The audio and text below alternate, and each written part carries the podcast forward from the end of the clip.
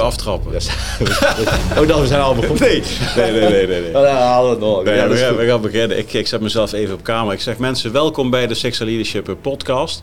Ik zit hier eh, ja, in de nieuwe studio in Haarlem. Ik heb natuurlijk al een intro podcastje en wat podcast testmarathons gedaan. Maar nu gaan we voor het echt hier beginnen. Onwijs veel zin in. Eh, ik zeg altijd, het is vrijdagochtend, het is mooi weer. En ik zet mijn gast ook even in beeld, Rembrandt Joosten. Hey, Eh, welkom. Ehm, het is geen vrijdagochtend. Het is volgens mij woensdagochtend, hè? Ja, Ja, even, even we goed. zijn, eh, Door door die gekke kerstvakantie. Maar we hebben wel mooi weer. Dat is zeker mooi weer. Ja, dus eh, mensen zien achter mij ook af en toe de zon veranderen, denk ik. Eh, leuk dat je er weer bij bent. Nou, zoals altijd, abonneer, subscribe. blijf ons volgen, geef reacties. En we gaan lekker weer starten met een nieuw podcast seizoen. Heel veel zin in. En vooral met de gast van vandaag, Rembrandt. Welkom. Ja, dankjewel. Welkom. We hebben al een half uurtje lopen ouwe hoeren. De hond, de hond zit vast. De hond zit vast, daar hebben we heel last van. De vissen zwemmen. Ja. Kijk, en, eh, eh, ja, het is geen toeval dat wij nu hier zitten, denk ik. Nee. Het is wel toeval hoe we bij elkaar zijn Wel, gekomen. kijk, we zitten allebei een beetje in, in hetzelfde. We hebben in ieder geval bij dezelfde achtergrond, althans zijn allebei militair geweest. Eh, zoekende in van hey, wat, wat, wat kunnen we met die ervaring. En zo zijn we een beetje bij elkaar eh, terechtgekomen. Ik ben natuurlijk via wat andere podcasts, een beetje in die podcastwereld Ja. beland en zo ook jou het echt live gelopen. Ja. Ehm, Ik ben ondertussen een BP'er, hè? Ja. ja, nou, Bekende podcast. een podcast. Het zou leuk worden. Nee hoor, dat maakt me niet uit. Ik vind het mooi. Het gaat om het, gaat om het verhaal wat we te vertellen hebben. En eh, daar, kunnen wij, daar ondersteunen wij elkaar in. En dat is Ja. wel heel mooi om het op die manier... eh, weet je, als elke podcast hetzelfde zou zijn, dan zou die podcast niet zo leuk meer zijn. Maar Nee. elke keer weer iets nieuws eruit weten te halen, Ja. Dat is mooi. Dus, eh, en zeker ehm, 27 januari natuurlijk, die, eh het live je, event. je benoemde nu al. Ja, ja, ja, ja. vroeg erbij. Ja, ja, ja. Nee, ja, ik heb er heel veel zin in. Ja. Dus eh, ik, ben, ook benieuwd waar dit gesprek heen gaat. Maar laten we gewoon maar ehm, We gaan starten. starten. We zijn al begonnen. Nou goed, ik ga even aan 27 januari dan. Ik wil hem tot halverwege de uitzending brengen. We doen dat gewoon. Eh 27 januari hebben we een live event. Ja, hier eh, 200 meter verderop. Bij, eh, bij Basecamp in Haarlem. En Rembrandt eh, is onze inspirerende gastspreker. Ik zal zelf ook het een en ander gaan delen. We hebben een lunch. De fotograaf is bereid om van iedereen een professionele LinkedIn-foto te maken bij binnenkomst. Dus alleen maar mooie dingen. Ja, en eh, ja, het linkje staat in de beschrijving zoals altijd. Dus heb je interesse? Nou, tot 20 januari kun je je opgeven. Zie je deze podcast na 20 januari, dan heb je deze gemist. Maar ga dan naar de website. Ja. Ja. en dan staat er wellicht ook weer iets anders moois op de planning. Nou, ehm, Rembrandt. eh, tuurlijk zijn er meer podcasten. En natuurlijk zijn er heel veel veteranen. eh, die allemaal, denk ik, of denk ik, weet ik, hun eigen verhaal te delen hebben wat, eh, wat mooi is, wat inspirerend is. En wat mij met name ja, interesseerde, en ook in jouw verhaal. ja, je bent veteraan. Ja, je hebt ook nog eens een, ja, een bijzonder moment gehad tijdens jouw activiteit. Waardoor je nu eh, ja, eigenlijk, ja, is er, ja, een, is er verandering in je leven of is het je leven zoals het uiteindelijk is gegaan? Ik maak zo mijn zin af, maar even tussendoor. Eh, nou, het is wel een verandering in mijn leven geweest. Ja, oké. Nou goed, daar zoomen we zo meteen dan eventjes eh, verder Ja. op in. En ehm, ja, wat ik heel erg leuk vind, je bent ook nog echt een ondernemend type geworden. Was je waarschijnlijk al, Ja. maar je bent eigenlijk door, ja, do- door de momenten in je actieve diensttijd, ben je nu ook gewoon een ondernemer die op een totaal andere manier zijn geld is gaan verdienen. Ja. En dus ook zichzelf opnieuw heeft moeten uitvinden, denk ik. Zeker. Nou, in ieder geval weer of, her, of opnieuw moeten uitvinden. Opnieuw. Hoe vaak heb je je al moeten uitvinden dan in het, eh, in het leven? Eh, nou, ja, dat, dat- ik weet niet of het heel makkelijk zo te zeggen is. Maar goed, er zijn wel een aantal fases in je leven dat je verandert. En dat is... Ik ben in Frankrijk geboren. Ik ben op vijfjarige leeftijd naar Nederland verhuisd. Mijn ouders eh, gingen scheiden. Eh, dus dat is een verandering. Daar heb ik mezelf ook wel heb ik heel lastig mee gehad. Niet direct bewust, omdat je als vijfjarig jongetje dan ook maar gewoon je ding doet. Maar later zijn er wel wat dingen eh, terug te halen naar, naar zo'n best wel grote verandering. Eh, mijn diensttijd heeft me gevormd. Misschien niet zozeer veranderd, maar wel heel erg gevormd. Wanneer ben jij opgekomen? Ik ben opgekomen in 2000. Ik ben bij de sport, toen wilde ik sportinstructeur worden. Ik heb het CIO's gedaan. En dus opgekomen als. KMS gedaan. En toen zeiden ze al wel van, hey, eh, dat groene werk, dat ligt jou wel. Wil je geen eh, commando worden? Wil je dat zelf ook? Eh, Nou ja, toen was ik, wist niet eens wat commando was. Wat is groen? Dat was een groene beret. Ja. Maar meer dan dat wist ik niet. Maar ik vond dat groene werk wel heel mooi. Dat ik het bos in moest en s'nachts werken en hard werken, lang werken, eh, onregelmatig werken. Dat lag me wel. En ik heb op het CIO's de buitensporttak gedaan. Dus is de klimmen, het kajakken. Dus dat sloot wel mooi op elkaar aan. En ik wilde dat ehm, ja, groter maken binnen mhm. Defensie. Dus ik zei, nou, commando worden, nee, nog even niet. Ehm, later komt, er, komt dat nog een keer voorbij van, nee, nou, we zien echt wel, nee. Toen ben ik de sport ingegaan. Uh, toen zat ik in Ermelo uiteindelijk. Toen is er nog schoolbataljon in Ermelo en 400 GNK, dus geneeskundige dienst. heb ik acht maanden volgehouden. En toen had ik wel het idee van, nou ja, als dit het is, dan wil ik wel meer. Ik wil meer uit mezelf halen. Ik, wil, ik ben fanatieker dan, dan de deelgroep die ik nu voor me heb. Dus dat matchte niet meer helemaal naar mij. Je bedoelt de, de, de mensen die de sportlessen volgden? Ja, degene die ik sportles gaf. Ja. Maar jij deed GVA vooral ook, denk ik, dat soort met buitenactiviteiten. Dus de grensverleggende ja, activiteiten. Ja, ook, maar ook gewoon eh, dus de, de, de, de, de sportlessen, de boxlessen, maar ook wel eh, het klimmen op de klimtoren.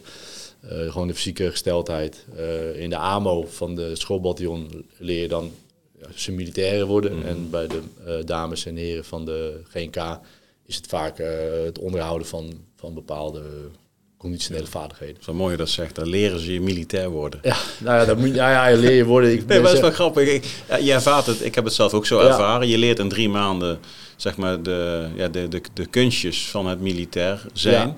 En dan is het vooral heel, de hele praktische afspraakjes die je met elkaar hebt. Ja, vooral dat. Maar de, de vorming, ja. die komt daarna dan, denk ik. Ja, wel, je moet eerst een aantal, zoals ik het ervaren heb en zoals ik het daarna ook wel heb lesgegeven, van, je moet eerst een aantal afspraken met elkaar maken voordat we je verder kunnen vormen. En dat is inderdaad gewoon de militaire dingen. Dat is op tijd komen, je spullen in orde, nou ja, allemaal, dat, allemaal gewoon de militaire basisdingen. Mm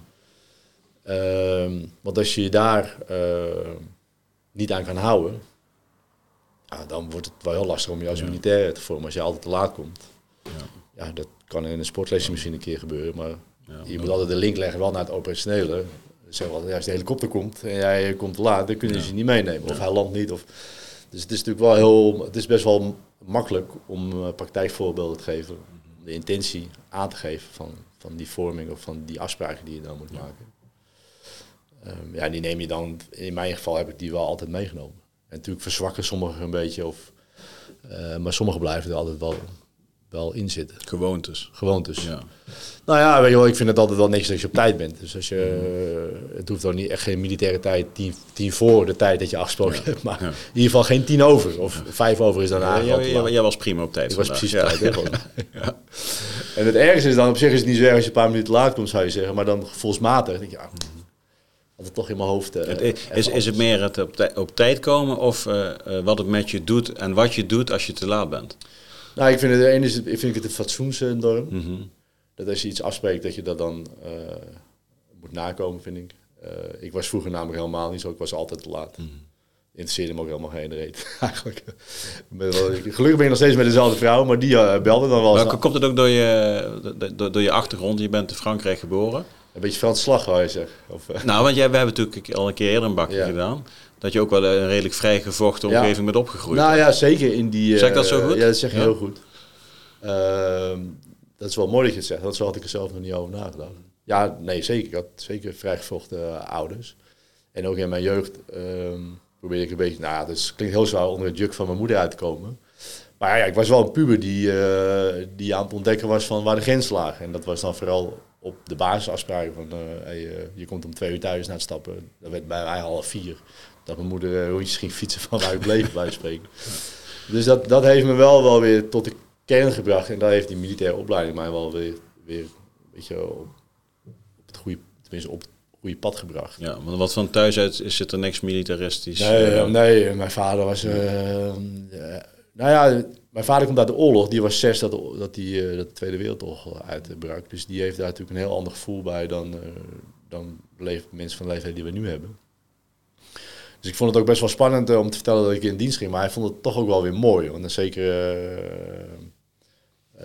de uitzendingen die we dan zouden gaan draaien. En de, de gedachte daarachter om in andere landen dan stabiliteit en vrede te brengen. Dat, dat mm. vond hij dan wel weer wel mooi. Kijk, voor had hij helemaal niks met de politie en wilde hij daar niks mee te maken hebben. En, ook uh, het militaire en defensiegebied had hij niet zoveel mee. Maar de normen en waarden die we, die we daaruit voortvloeien, die, ja, daar kon hij wel mee. Het is een kunstenaar, een vrijgevochten kunstenaar. Dus hij Ja. zit vooral in de kern bij hemzelf.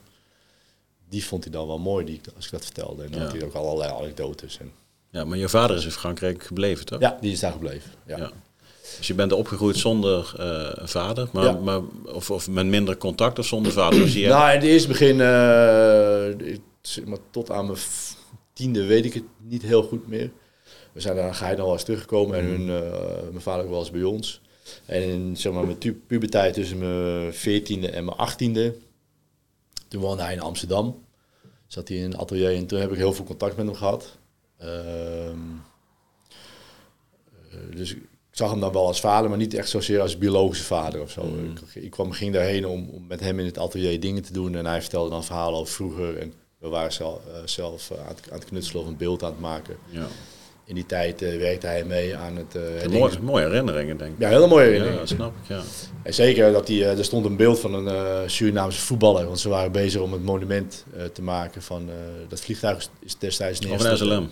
Ja. Ja. En dan maakte hij onder andere, niet alleen hij zelf, maar samen met zijn maatje eh, het beeld van. Dus ja, daar waren we mee bezig. En op die manier had ik, was dat het contact met mijn vader.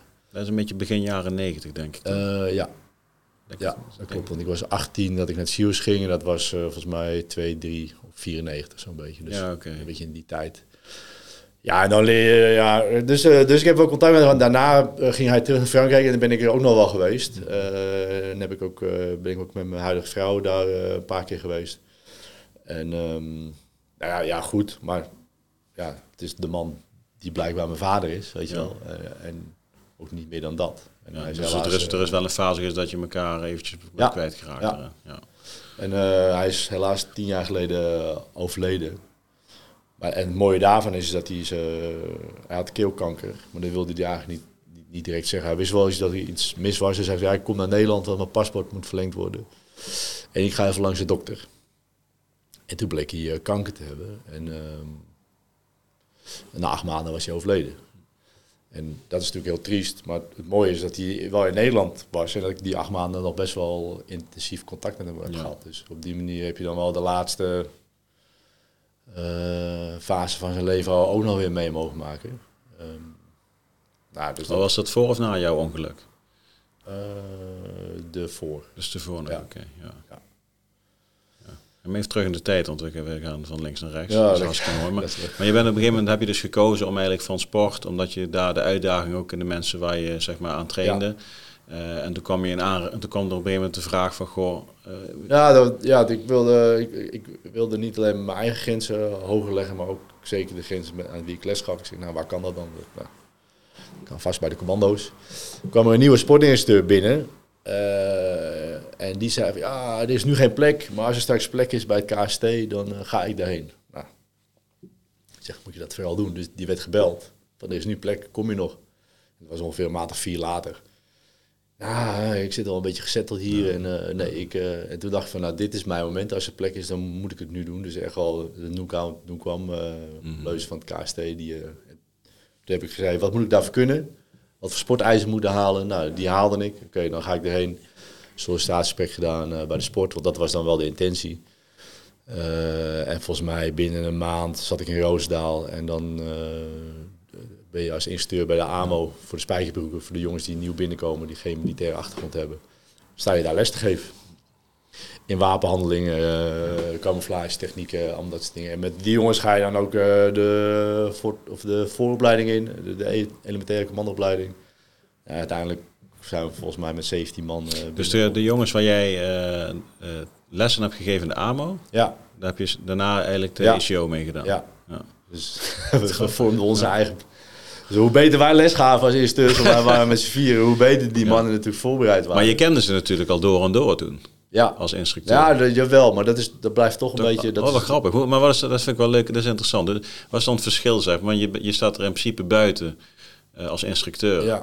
En je, je, je, ja, je probeert mensen te doorgronden en te kennen, want dan kun je ze beter trainen. Ja. Daarna stap je in de groep als Ja. een van de groepsleden. Wat, wat is dan de grootste verandering in die dynamiek? Eh, nou, is, ik vind het wel lastig, want ehm, ik, ik was onderofficier ook. Dus, eh, en ja, dan blijf je toch altijd een kaderlid. Of je er nou voor de groep staat of in de groep. Ehm, ze verwachten van jou altijd een, een aansturende of leidinggevende moment in ieder geval. En, Ja, de, de, de groepsleden of de instructeurs? nee, de groepsleden. Oké, dus ja. als je natuurlijk aan de Dus je gaat naar jou kijken al, Ja, want jij dus- bent er al van. Jij, jij, ja, jij bent sergeant. Dus ja. roep maar, wat moeten we doen? En dat is dan als groepslid. Wordt er al van je verwacht dat je dat, dat team aanstuurt of meeneemt. Eh, en vervolgens ga je ook nog een keer de les geven. En dan kijk ik er nog een keer. Dus eh, ik, ik, moet zeggen, ik ben wel van de mannen, maar ik, ben, ik heb me nooit echt ehm, op gelijk schaal gevoeld. En dan wil ik niet zeggen dat ik erboven stond. Maar ik had wel het idee van, hé, hey, ik word wel altijd aangekeken als, als kaderlid Ja, zijn. maar, maar er zaten ook jongens in de ACO die uiteindelijk in hun traject zaten om onderofficier te worden, toch? Ja, nee, Later? Dat is, ja, later pas. Dat is later. Ja. Je kunt bij KST niet instappen als, als spijkerbroek, noem ik het eventjes. Ja. Je begint altijd als, gewoon, als operator, Ja. als, als Als, als je Corporaal. spijker binnenkomt, dus als je geen, eh, dan krijg je dus de, toen die tijd de, de AMO eh, bij het KST. Dan eh, haal je je beret, dan kom je de compie in als corporaal. En dan eh, daarna, hoe, hoe goed je bent, eh, of wat je Ja, doorgroeide precies, mogelijkheden zijn, eh, word je sergeant. De, de teamindeling toen die tijd was ook één luitenant als, als team... als teambaas en daaronder in ieder geval een sergeant-major of een, of een oude sergeant 1. En dan, normaal gesproken heb je dan een hoop soldaten of corporaals rondhuppelen. Dan heb je eigenlijk in die groepen bijna niet. Het worden eigenlijk bijna allemaal sergeanten. En niet zozeer voor de rangen, maar wel voor het salaris. Ja. Ja. joh, ze moeten dan Zo doen we dat bij de fans. Zo doen we dat bij de Defensie. hè. zo werkt dat. Iemand met veel sterren wil niet per se zeggen dat iets te zeggen heeft. Nee, dat kan gewoon- slechts compensatie voor een bepaalde specialisatie Ja. zijn. Dus een, een dokter bijvoorbeeld is altijd overste. Ja, Omdat je anders het salaris van een dokter niet kunt betalen. nee, ja, zo werkt dat. Maar hij heeft misschien de militaire kwaliteit van een huzaar. Dat is, ja, dat is dat die laatste even minder. Maar, zo, weet- maar ja, goed, zo werkt het wel. En dat is soms ook best wel eens lastig. Want dan zie je inderdaad wel iemand lopen eh, met drie sterren. En dan verwacht je natuurlijk een heel grote leiderschapscapaciteit van. Terwijl die een specialist is. En, maar alleen in zijn eigen wereldje eh, dat kan. Dus Dat vind ik wel een mooi haakje. Dit. Eh, leiderschap, het woordval, leiderschapskwaliteiten. eh, is dan ook vaak zeg maar, de eerste indruk die men van iemand heeft dat er onbewust een bepaalde verwachting wordt gecreëerd. Vanuit het, de ander dan. Hè? ja, ja. Want je zegt, ik zie iemand met sterren. ja, eh, dus ik verwacht dat hij of zij eh, daarin ook een soort van voortouw neemt. ja. Nou, jawel, je, wat je draagt, en dat is natuurlijk met al die eh oorlogsonderscheidingen ook. En ook met je, je rangonderscheidingen. Ehm, misschien iemand die daar helemaal geen verstand van heeft, niet. Maar een militair die wel ziet wat, wat het betekent, die wel. Dat, als je dat draagt dan, als je een kolonel ziet lopen of een sergeant. Ik heb dat heel erg gevoelsmatig. Nou, zo'n, die heeft een hogere leiderschaps eh, of verplichting eh, dan eh, de sergeant. Zeg nou helemaal niet of hij dat ook kan. Ja. Nee, maar dit is wel heel Maar in mijn ogen Ja, wordt het wel van hem verwacht. Ja, maar dit is toch wel, het is mooi hè? Maar dit is in het bedrijfsleven is dat natuurlijk niet anders. Nee, alleen zie, zie je dat dan niet direct. Nou Ja, dan zie je waarschijnlijk aan de auto en de kleurstropdas Nou ja, en het kijk, pak en de ja. grootte van zijn kantoor en Ja. de bewoordingen die hij gebruikt. Dus onbewust, onbewust zeg ik, en niet bewust, claimt iemand een bepaalde positie, wordt er ook iets van hem verwacht. Eh, terwijl dat misschien diep van binnen helemaal niet bij die persoon aanwezig Nee, is. Ja, dat kan. En, en dat is wel heel mooi. Dus het is juist heel belangrijk. En, en daardoor ga je wellicht anderen ook klein maken. Omdat ze denken dat hij of zij die positie heeft, dus daar ook iets mee moet gaan doen. Dus, ne- dus jezelf nederig opstellen. En dus niet met al je medailles gaan lopen zwieren van kijk mij eens. Kan dus in je omgeving dingen ja, naar boven halen wie anders misschien onder druk blijven. Ja. Nou, dat denk ik wel. Ik denk als je als leidinggevende, eh, eh, ja, eh, je bent in één keer ergens baas van, moet je dan in pak op kantoor komen? Of moet je dan in één keer met een stropdas komen? Wat, wat, wat zegt dat dan over je leiderschapscapaciteit? Ik denk juist dat als je een goede leider wil zijn, en als je dan in de bewoording een waardegedreven leider ook, dan Mhm. moet, je, moet je het dicht bij jezelf houden. Dus als jij in een team functioneerde en je kwam altijd in, je, in, in een spijkerbroek en, en in een truitje binnen. En je bent in één keer teamchef geworden. En dan kom je in één keer in een pak binnenlopen. Ja, Ja. dat, dat maakt dan wel onderscheid. Waardoor je misschien ook wel eh, in één keer een, een, een kloof creëert. Dat iedereen denkt van, nou, waarom komt hij nou in één keer in een pak binnen? Wat is dit? ja. Zijn de, de kantoren waar dan drie parkeerplaatsen directie. ja, bijvoorbeeld. Ik snap wel dat als je eh, buiten het bedrijf jezelf moet vertegenwoordigen, dat, dat je je netjes kleedt. Of anders kleedt dan dat je daar voorheen deed als je alleen maar op kantoor zat. Alleen, ik denk, voor, voor je personeel ben je niet veranderd. Ja. Ben je nog steeds dezelfde. Je hebt alleen een andere eh, functie gekregen waarbij andere verantwoordelijkheden horen. Ja, ja dat is wel mooi. Ik, ik, ik vind het wel ehm, een, een, mooi voorbeeld dat je dus inderdaad, dat, ik noem het even de, de spijkerbroeken, kijken naar de, de oude poep. Ja. En die, die kan het allemaal. En ik herken dat zo. Ik deed dat, ik deed dat, ik, dat doe ik misschien nog steeds wel. je kijkt daarna, want je denkt van zij, hebben het, zij weten het al. Ja. En eigenlijk sluit je voor jezelf bepaalde kansen uit, omdat je naar iemand anders aan het reflecteren bent, omdat je denkt dat je daar kunt halen. Ja. Dat is ook ten, tegenovergesteld is ook waar. Als leider zijnde, of als senior, of als ervaren poep zijnde, weet, weet wat jouw impact is op die groep. Ja. En zorg dus dat die impact zo, zo laag mogelijk is. En dat je hem van die kant weer gaat opbouwen, dat de impact zo groot mogelijk gaat worden op de manier zoals je het wil. Nou, dat is, het, dat is de kunst van, uh, en van het, van het, uh, het lesgeven en van je leiderschapskwaliteit. Je kan natuurlijk zo'n spijkerbroek voor het leven lang uh, psychisch verminken, bij wijze van spreken, om daar de botte lul uit te hangen en dat hij niks kan. Maar je kan hem ook zeggen, hey, uh, jongens, we snappen het allemaal, het is wel nu nieuw, maar kijk vooral en doe vooral mee. Het is natuurlijk best wel voor de jongens nog veel ingrijpender dan, dan dat, dat je daar als militair al een tijdje rondloopt. Ja. ik, ik, ik, weet nog dat mijn instructeur in de AMO, die zei op een gegeven moment van, in de AMO hè, jongens, want ik kan ook van jullie leren. Ja. Ik, ik, ik was helemaal van mijn padje. Ja. wat? Maar dat is juist mooi. Joh. Ja. Uh, het is mooi om daarmee te spelen. Dus tegenstrijdige, nou niet tegenstrijdige, maar andere dingen uh, zeggen of doen wat in eerste instantie vanuit je uiterlijk of vanuit je positie uh, van je verwacht wordt. Um, en je, je daarbij heel kwetsbaar opstellen. Ja. En dat is zo'n vraag of zo'n zeg, nou, ik kan ook voor jullie leren. Dan, ja, dan oké, dan is in ieder geval die harde rand, die, die is er af. En dat is, was in de ECO ook zo mooi. Natuurlijk weet je dat je in de ECO uh, eh, nou, niet dat je uh, stuk gaat, dat je fysiek vermoeid raakt en dat je aan alle kanten vooruitgeschreeuwd wordt door, door zo'n uh, ECO-instructeur. Mm. en op dat moment kan je ze af en toe wel aan, de, in, aan de bomen ophangen, bij wijze van spreken. Maar op de andere momenten zei ze ook, als het niet nodig is, dan komen ze ook even naast. Hey, hoe is het nou? En uh, even, en ik, oké. Okay. moeten niet veel zeggen nog, want ik kan altijd tegen me gebruiken. Ja, ja. Maar daarin spelen op momenten dat het nodig is. Als je dan, ja, ik ben geen uh, directieve leider of zo, maar op het moment dat het nodig is, kan ik het wel. Alleen het is niet mijn natuurlijke leiderschapsstijl. Ik ben veel meer een, een, een leider met, met uh, example. Dus hey, ik wil daarheen. Uh, ik ga voorop, volg mij maar, ik neem jullie mee. Uh, ja, dat is veel meer mijn ding. Maar op het moment dat het niet meer zo gaat op mijn manier, dan moet ik misschien wel eens wat directiever aansturen. Ja, omdat, omdat je weet dat er een bepaalde... Een bepaalde druk, of ik zie dat de tijd niet gehaald Precies, wordt, dan moeten we harder. En ja. zo heb ik de ECO, heb ik daar heel veel in geleerd. Moet je natuurlijk ook uh, in een nacht onder de grond zitten, in een schuilbivak. Ja, en als ik die put niet graafde, dan kwam je er niet. Want als ik dan uh, materiaal ging halen om hem daarna af te camoufleren of een dak van te maken met, met boomstammen en ik kwam terug, dan lagen ze in de put slaap. Ja, ik zei, dit gaan, die, gaan jullie die dingen maar halen? Ik zorg dan wel voor de basis. En dan had ik altijd een beetje het idee van, nee, hoe harder ik werk, of in ieder geval hoe hard ik meewerk, mm dat ik, dan hoop ik altijd dat die jongens tegen nou, eh, die Jean, die loopt zichzelf uh, helemaal uit nadruk.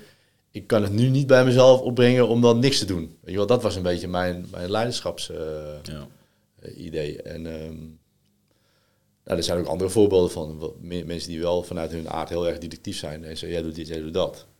En zelf niks doen. Ja, dan denk je, ga je wel een beetje tegen me lopen schreeuwen. Ja, dat, dat, dat, als je het zelf niet doet. Dus net als opvoeden. Dan kom je bij de kleine, uh, kleinere gevechtseenheden natuurlijk niet meer weg. Dan kom je daar niet meer mee weg. En zeker in, in, in, dat soort opleidingen niet.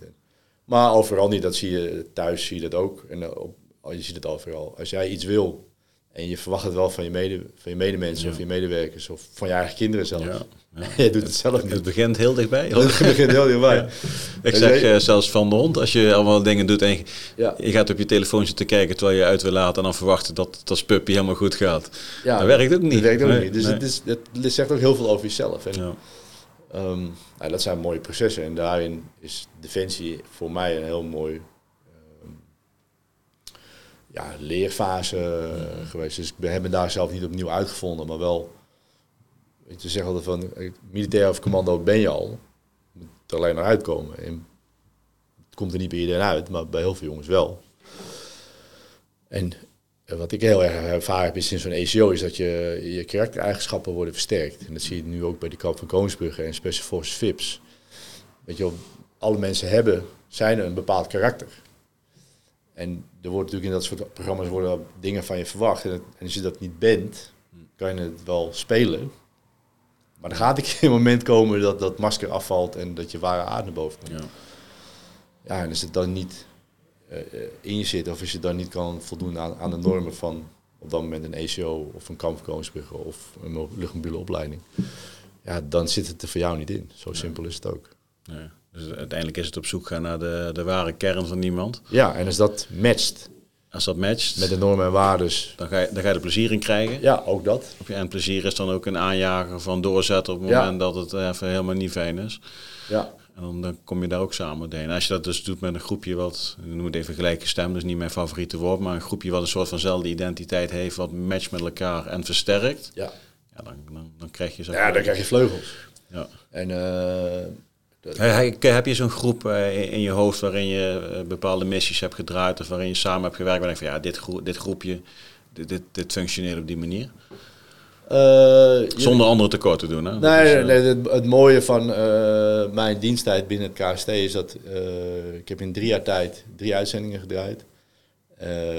waarvan vanaf de ECO met die jongens zijn we bij de 108 compie eh, binnengekomen. En uiteindelijk hebben we volgens mij drieënhalf jaar of vier jaar hebben we nagenoeg dezelfde club gehad.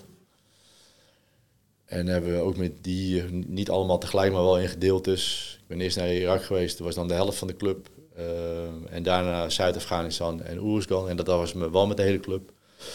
Heb je dus al drie jaar lang in allerlei facetten ervaring opgedaan. Zowel in de oefeningen, maar ook in gevechtscontacten, in uitzendingen, in, in de mooie momenten, in minder mooie momenten.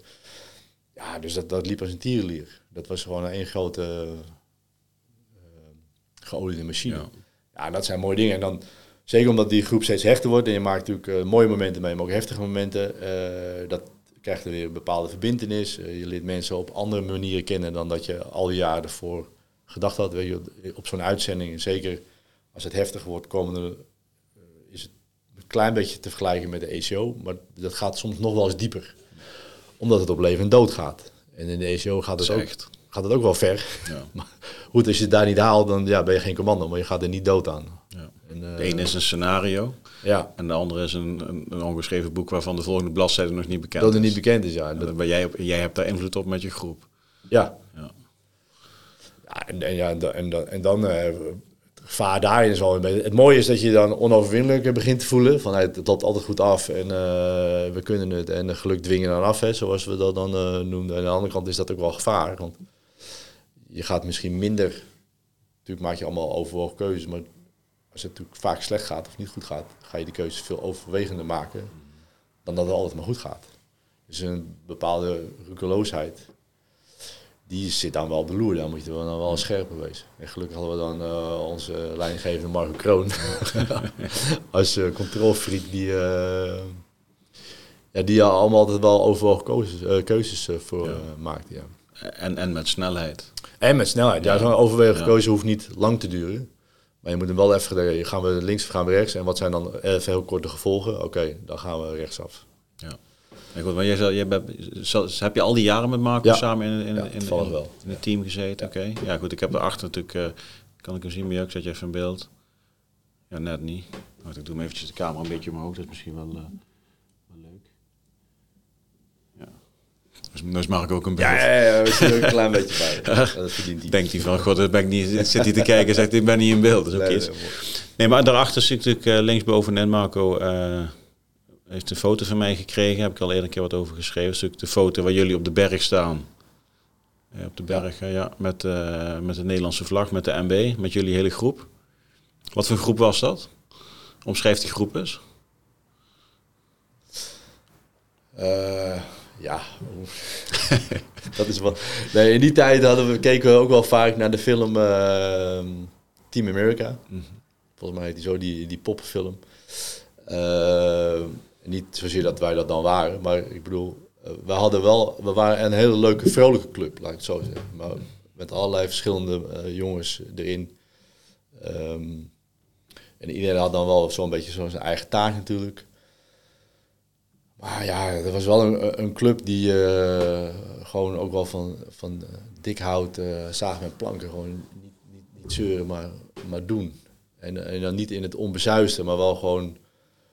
Ja, oké, als dit moet gebeuren, als dit van ons verwacht wordt... dan was er geen enkele vraag van waarom of het was ja, wanneer en hoe. Weet je wel, dat waren Ja. dan de antwoorden die we kregen. Dus het was een hele gedreven, voor ons toen die tijd, professionele club. Ja, het is gewoon dedicated. Ja, het was gewoon alleen maar was gewoon, eh, een Er, er was nul twijfel aan de opdracht. Dus daardoor was je 100% bezig met hoe kun je de opdracht Ja. zo goed mogelijk invullen. Ja, wij kregen natuurlijk de opdracht niet direct binnen. Dat kwam natuurlijk altijd via de leidinggevende. Dus die, die vertaalde dat naar ons. Mhm. En ja, ik heb dan altijd een beetje het idee van... Hey, op dat moment zijn er, als je er, zeker als je al in het veld bent... dan zijn er, is er maar weinig tijd om daar heel erg kritische vragen over te stellen. Van, hey, maar blijkbaar zullen ze er boven eh, over nagedacht hebben. En wij zijn maar een heel klein raadje in, in dat spel. Ehm, dus we gaan dat naar al eer en geweten gaan we dat uitvoeren.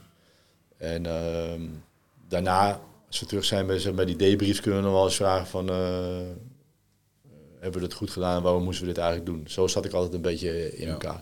Kijk, heb natuurlijk een langere voorbereidingstijd. En zo was ik ook wel. En ehm, eh, als ik dan een gesprek met Marco nu ook nog een beetje heb, zeg ik dat altijd wel een beetje. Jij was altijd wel een beetje diegene die, die een beetje tegengas eh, ge- gaf. En dat hebben, hebben leiders ook nodig. Hè. Als natuurlijk altijd maar ja en amen gezegd wordt, dan weet je op een gegeven moment ook niet meer of je het wel of niet goed doet. Terwijl ehm, als je met kritische vragen komt of vraagt van hey, waarom doen we dit of kan het niet anders of eh, wat is de achterliggende gedachte, ja, dan moet je wel moet je met een goed verhaal komen. En eh, dat is de, in zo'n ruimte, in zo'n club was het ook. Ja. Eh, de momenten dat het kon, waren we ook niet de, de makkelijkste groep hoor. Want dat moest er wel een, echt wel een gedegen, eh, grondig verhaal eh, Ja. achter zitten. En, en, en hoe zijn je? je? je zit even vol in de zon nu. Hè? ja, dat is de eerste keer een nieuwe studio. Hè? Dus, Ja. dus ik zie meteen dat ik het raam moet afplakken daar.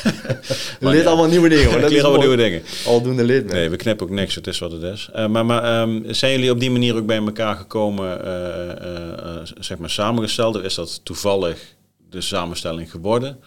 Nee, dat is toevallig, want je komt natuurlijk, eh, de enige sturing die er daarin is, is dat we zijn met drie kompieën binnen het KST.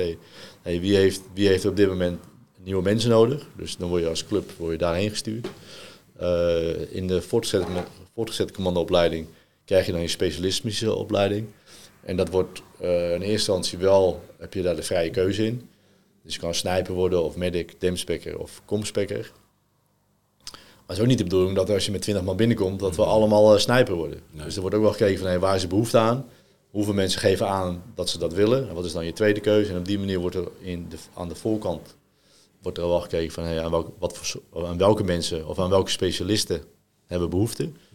Eh, nou, dan kom je de compie in. Ja, en dan, die compie bestond al uit mensen. En daar kom je dan bij. Eh, en dan gaan ze kijken, oké, eh, elk team bestaat uit, van alles twee. Dus je hebt een teamleider, een plaatsvervanger. En dan eh, twee snipers, twee demspekkers, twee comspekkers en twee eh, medics. En zo worden die teams eh, samengesteld. Ja, dus, dus op functie.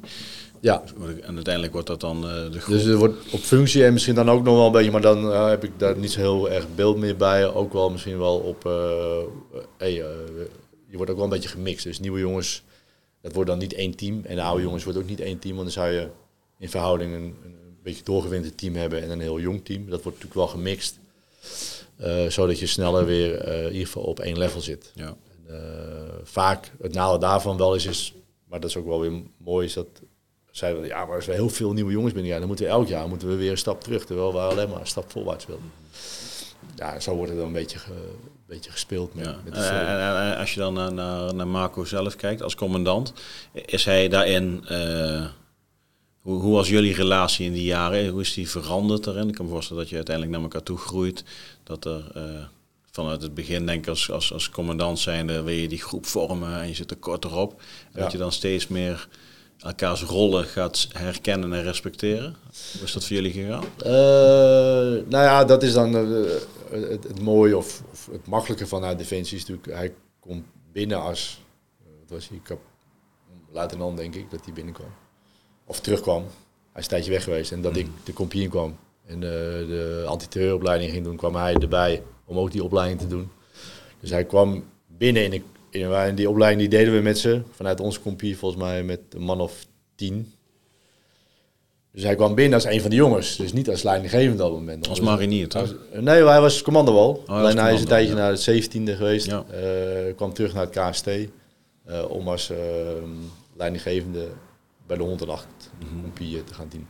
Maar hij moet eerst die eh, CT-opleidingen doen met ons. En daar tellen op dat moment je, je, je rangen niet meer. Want je moet allemaal hetzelfde doen. Je moet allemaal eh, door de modder, een beetje ECO-achtige dingen. En je moet allemaal dezelfde schietijzer halen. En dus hij werd op dat moment ook eh, opgevangen als een van de jongens. En niet direct als leidinggevende. Dus dan krijg je al een heel andere band. Dan krijg je een heel andere vriendschappelijke band. Of dan dat je dat die meteen aan het pushen is. Of, dat was dus je rolt samen uiteindelijk. je rolt samen die, die groep, eh, die eh, CT-opleiding eh, Ja. door. En natuurlijk als je dan eindoefeningen, dan is, wordt het kader wordt aangewezen als... Die moeten dan dat allemaal gaan plannen. Maar ook daarin wordt in zo'n opleiding, dat is het mooie, ook al als je daar als corporaal rondloopt, krijg je ook een keer je beurt. Want uiteindelijk word je ook als commando opgeleid. Dat je, als je leidinggevende wegvalt, dan moet eigenlijk en ieder, ongeacht je rang, Ja. moet die Mooi. rol eh, op kunnen pakken.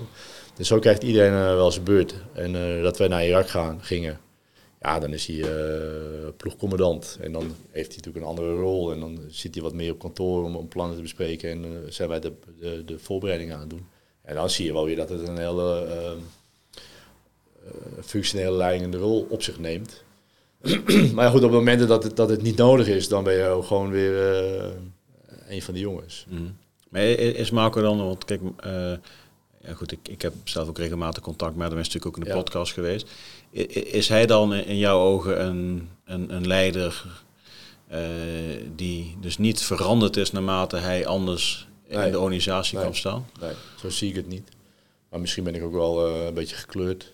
Nee, goed, het is jou, het is jou, het is Maar jou. mijn idee, is- zoals ik hem ken, is de vraag aan jou, hij- dus. ja, dat is ook zo. Is hij in al die jaren niet veranderd. En ehm, wat dat betreft eh, vergelijk ik hem ook wel met mij of ik met hem. Ik heb het idee dat ik dat ook niet ben. Zoals ik eh, hier ben, zo ben ik ook eh, die tijd in dienst geweest. En ik heb- ben daarna bij de DSI heb ik eh, gezeten.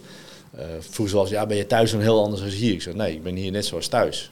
Of ik ben thuis net zoals hier. Het is maar net aan hoe je het, hoe je het vertaalt. Dus dat betekent dat je vanuit je eigen ik, of je eigen waarden en normen, eigenlijk alles doet. En dat is mooi en dat doet hij ook. En zeker in de laatste jaren, als je ziet wat hij voor shit over zich heen heeft gekregen, maar hoe hij daarmee omgegaan is en waar hij wel aan zijn eigen normen en waarden vasthoudt.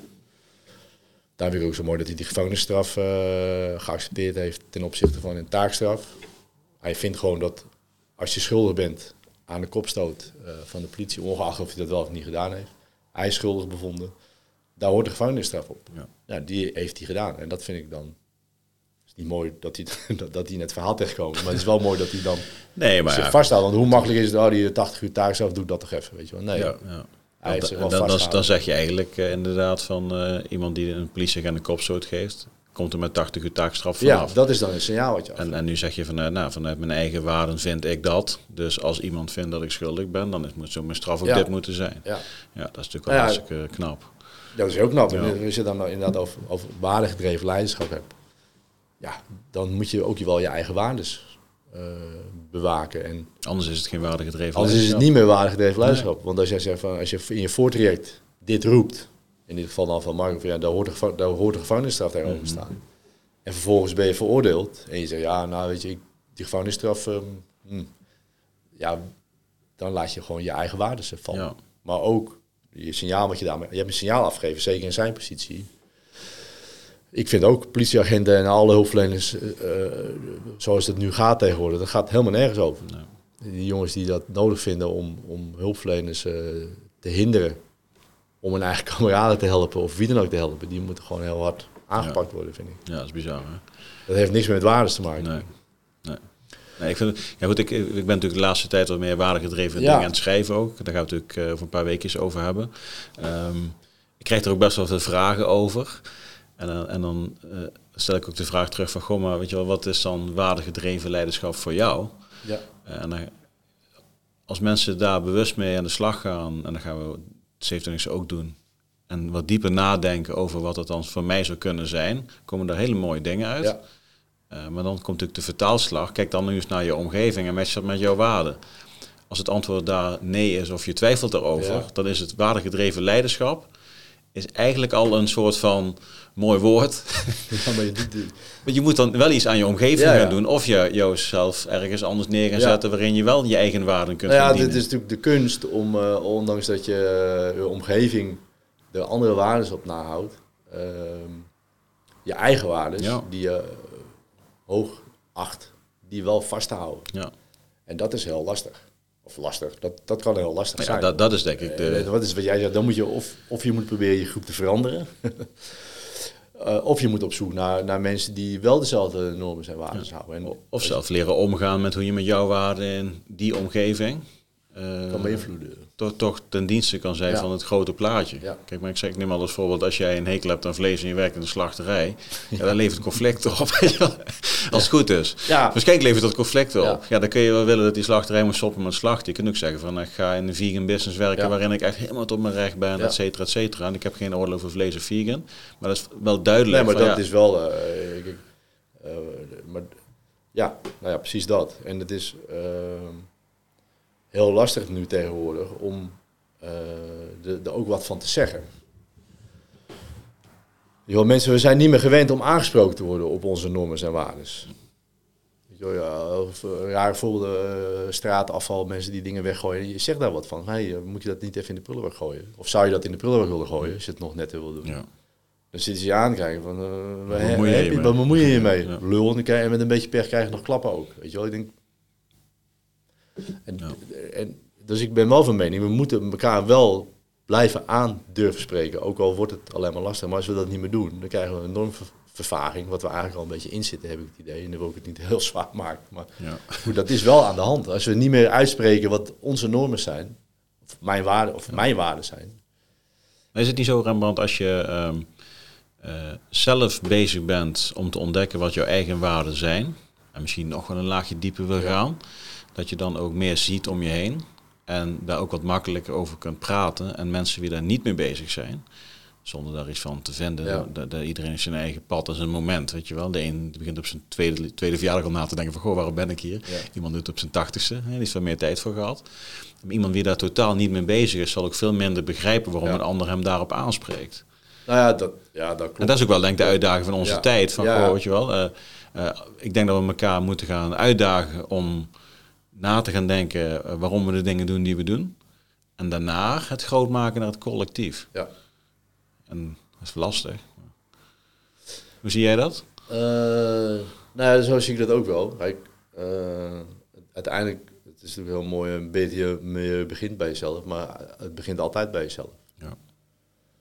En het is de vraag van, hey, wat je zegt, ja, ja, wie ben ik? Maar vooral, wel- welke signalen wil ik uitgeven, of uitstralen, naar mijn omgeving? En ja, ik ben in dienst gegaan, één, omdat ik het zelf mega stoer leek, maar ook wel een beetje dat ik heel erg slecht tegen onrecht kon. Kan, nog steeds. Dat is een heel gevoelig tikker moment voor mijzelf.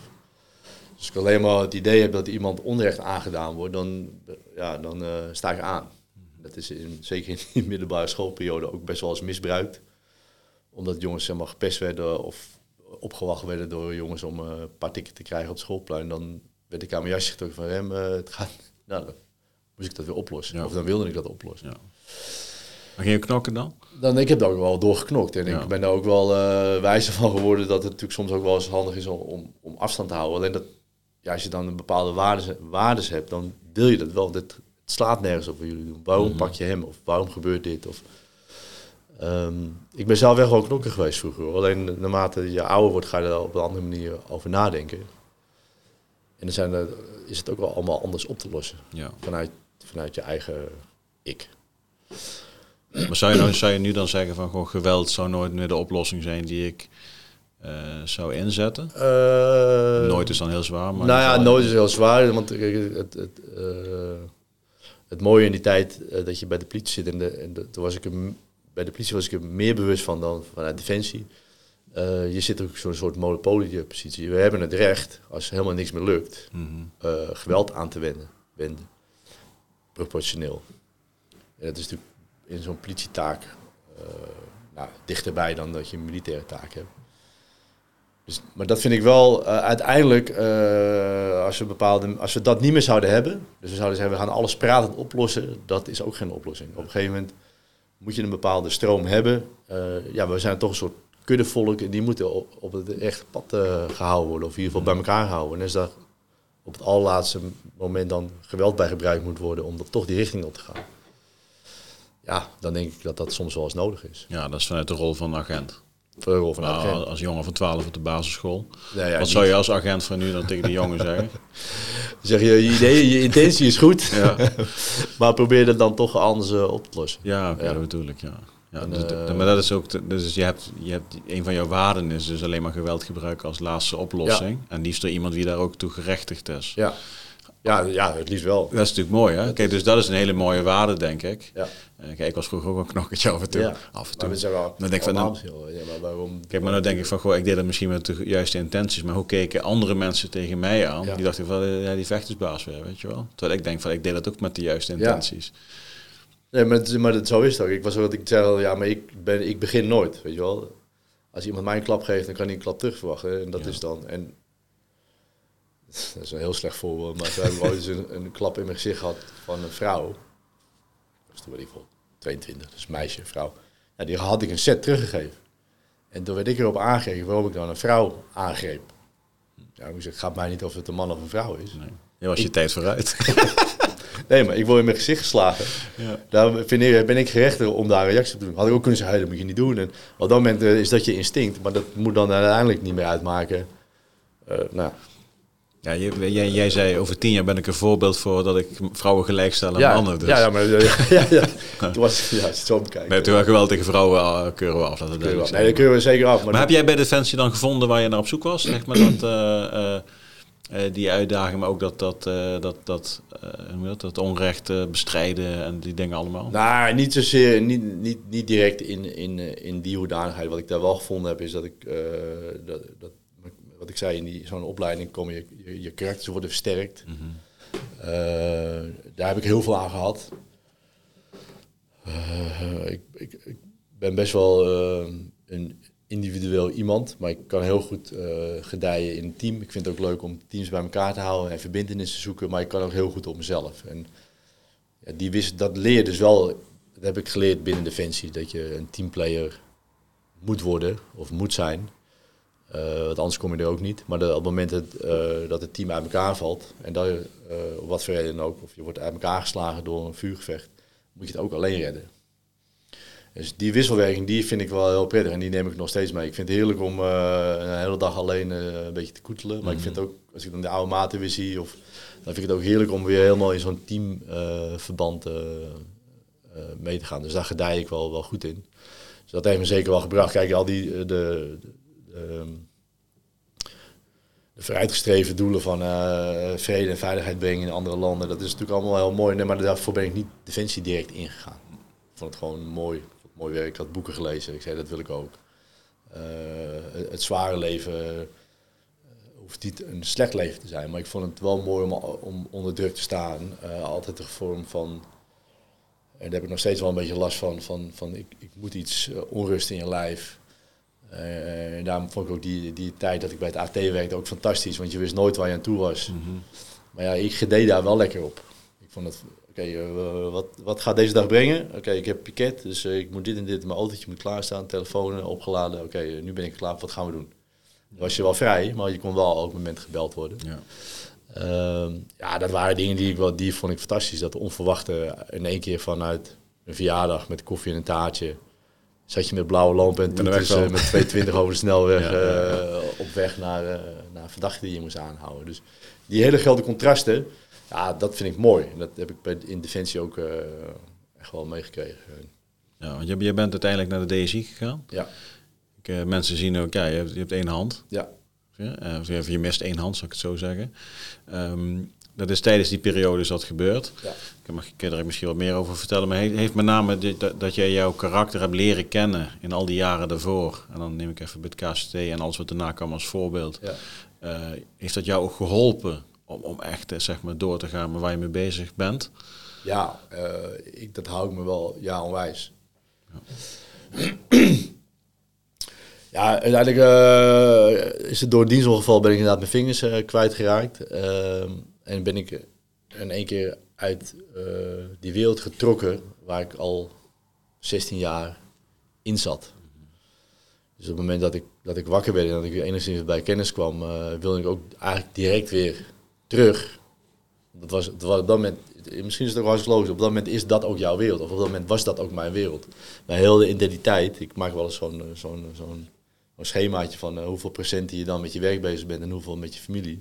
Nou, dat was 85 om 15. En 85 was dan het werk. Dat werk was ik. Ik was mijn werk. En, dat, en daarom zeg ik ook van ik was thuis hetzelfde als op mijn werk. Ik was alleen maar met mijn werk bezig. Of het goed is of niet, dat is even mm. wat anders. Maar ik, ik, was dat. En die wil ook zo snel mogelijk weer terug. Uh, omdat op dat moment dat ook mijn identiteit was. En ja, ik was daar nog lang niet klaar mee. En ook door zo'n ongeluk uh, ik zat zelfs een beetje misschien wel in de ontkenningsfase van nee, dit is mij niet overkomen. En als het me wel is overkomen, moeten we dit zo snel mogelijk vergeten. Uh, wanneer kan ik de eerste boef weer vangen? Weet je wel, dat, was, dat waren echt wel mijn gedachten en mijn, mijn streven. Om zo snel mogelijk ook wel weer operationeel uh, te raken. Dat ze zeiden van, hé, maar je bent helemaal gek, waarom zou je dat nog doen? En dat, dat ze ook mijn vrouw vragen van, wat vind jij, wat vind jij daar nou van? Dat hij dat even goed weer wil. Ja, dus echt dat, als hij dat echt wil, dat, het is ook wel zijn ding, het is ook wel zijn leven. En die gesprekken die uitkomen, nou, mooi zeggen dan ook wel vaak, ik heb liever iemand die wat minder vaak thuis is, maar wel gelukkig. Dan iemand die altijd thuis is en uh, als een zoutzak en ongeïnteresseerde man op de bank zit. Dus weet je wat, als je altijd maar thuis bent, betekent niet dat het altijd gezellig is. En als je altijd maar weg bent, betekent niet dat je een goede, geen goede relatie kan hebben. Dus in die twee jaar na het ongeluk uh, heb ik echt Wanneer, welk jaar is het ongeluk uh, December 2016. Uh, en toen heb ik wel, ja, ze wat wil je? Ja, wat wil ik? Ik wil snel mogelijk weer operationeel in team. Kan dat? Nou ja, dat weten we niet. Je bent de eerste die dit op deze manier wil. Maar gaat vooral proberen, gaat vooral ontdekken. dus al mijn kennis en ervaring en, en mijn gedrevenheid en ook weten wat je lijf kan en je doorzettingsvermogen die je, die je op uitzending hebt gehad, maar ook weet wat voor in de zware momenten daar, maar ook in de ECO, wist ik natuurlijk wel precies waartoe mijn lijf in staat zou kunnen zijn. Mhm. En daar was ik ook heilig van overtuigd. Uh, soms ook wel eens een beetje tegen beter weten in natuurlijk, maar goed, die kopigheid, die moet je dan op dat moment wel hebben, want anders kom je er ook niet. Ga je niet te snel dan? Dat je meteen weer... Ja, ik ging ook veel snel. Achteraf ging ik ook veel snel. Mhm ja, er was geen handboek voor. Er was ook mensen die zeiden van, ja, we hebben nou al, jij bent nou al de vijfde die het overkomt. Dit zijn de ervaringen. Nee, die, dat was er allemaal niet. En uh, je ziet ook wel eens plaatjes voorbij komen met militairen die een been missen en die lopen nog steeds in een groen pak. Hm. Dat wilde ik ook. Ik wilde ongeacht mijn beperkingen, wilde ik wel mijn werk weer blijven hm. doen. Uh, en dat heb ik twee jaar lang volgehouden. En theoretisch gezien zeg ik altijd, dat is ook gelukt. Ik verdeed weer alle fysieke eisen, verdeed ik. Ik verdeed aan alle schieteisen. Ik had dan een handprothese, dus ik kon ook uh, mijn wapens uh, voor 90% bedienen zoals het uitgeleerd wordt. Maar goed, ik had wel laten zien hoe ik het deed en dat werd dan ook veilig uh, geacht. Dus ik, ik, ik zou weer mee kunnen. Natuurlijk waren, zaten daar wel wat haken en ogen aan, maar dat duwde ik altijd een beetje weg. Plan A was operationeel. En natuurlijk heb je wel een plan B, maar ik zeg altijd dat plan B moet je nooit te groot maken. Want dan gaat plan A nooit lukken plan A heeft de focus. Ja, toen uh, werd daar toch een streep doorheen gezet. Van, uh, we weten dat je heel veel kan, maar je kan ook dingen niet. Nou, dat moest ik ook wel beamen. Er ook dingen die, zeker als het dan koud weer is en die prothese, die uh, bedien je met, met impulsen vanuit je, je spieren en je pezen.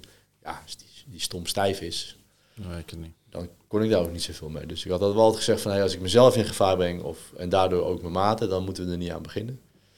Nou ja, er waren, en misschien was het maar 4% van alle gevallen, was dat wel het geval. En toen hebben ze op juridische uh, gezegd, ja, we moeten het gewoon niet willen. Aan de andere kant denk je ook van ja, het niet willen en de verantwoordelijkheid niet durven nemen, dat heb ik me nooit aangewaagd, maar dat zou ook zomaar kunnen natuurlijk. Ja, en dan komt pas eigenlijk die klap. Dus twee jaar later, nadat het gebeurde, je hebt twee jaar lang zo je focus gehad op iets wat je zo graag wilde. Uh, en dat is dan, nogmaals, zeg ik al in theorie, gelukt maar in de praktijk niet, ja, dan komt pas het gevoel van falen. Dan komt pas het gevoel van, ja, uh, wat, en wat nu? Wat gaan we dan nu? Natuurlijk had ik een plan B. Maar was het, was het ongeluk ongelukkig of zijn er wat fouten aan vooraf gegaan waardoor het is gebeurd? Zat nou, speelde dat ook nog mee in je hoofd? Nou, nee, het, het is een... Uh, het is ongelukkig. Uh, en het, het, onderzoek heeft nooit uitgewezen waar het precies aan lag. Het lag in ieder geval niet aan mijn handelen en ook niet aan de opleidingen van de, die ik van de politie gekregen. Want daar kijken ze dan naar, kunnen we een schuldige aanwijzen? Was het mhm. nalatigheid van mij of was het nalatigheid van, uh, van de politiekant? Dat is allemaal niet. Ehm, het schrijnende is dat je natuurlijk, uh, zeker technisch probeert natuurlijk dingen te verhalen op leverancier. Ja, die was al failliet. Dus, er stond een verkeerde sticker op, op er stond een kruidsticker op de pot. Ik gebruikte een explosief waarvan wij dachten dat het kruid was. Alleen het bleek flitspoeder te zijn. Ja, dat kon je aan het etiket niet aflezen. Waardoor je wel er anders mee omgaat. Kruid is een vrij onstabiele eh, substantie, terwijl flitspoeder wat onstabieler is. En dat mhm. moet ook anders vervoerd worden. Ja, dat weet je pas allemaal later, omdat de verkeerde etiketten erop staan. Uh, en zo zijn er nog wel wat dingetjes in dat onderzoek wat niet helemaal... Dat, uiteindelijk heb ik dat ook losgelaten.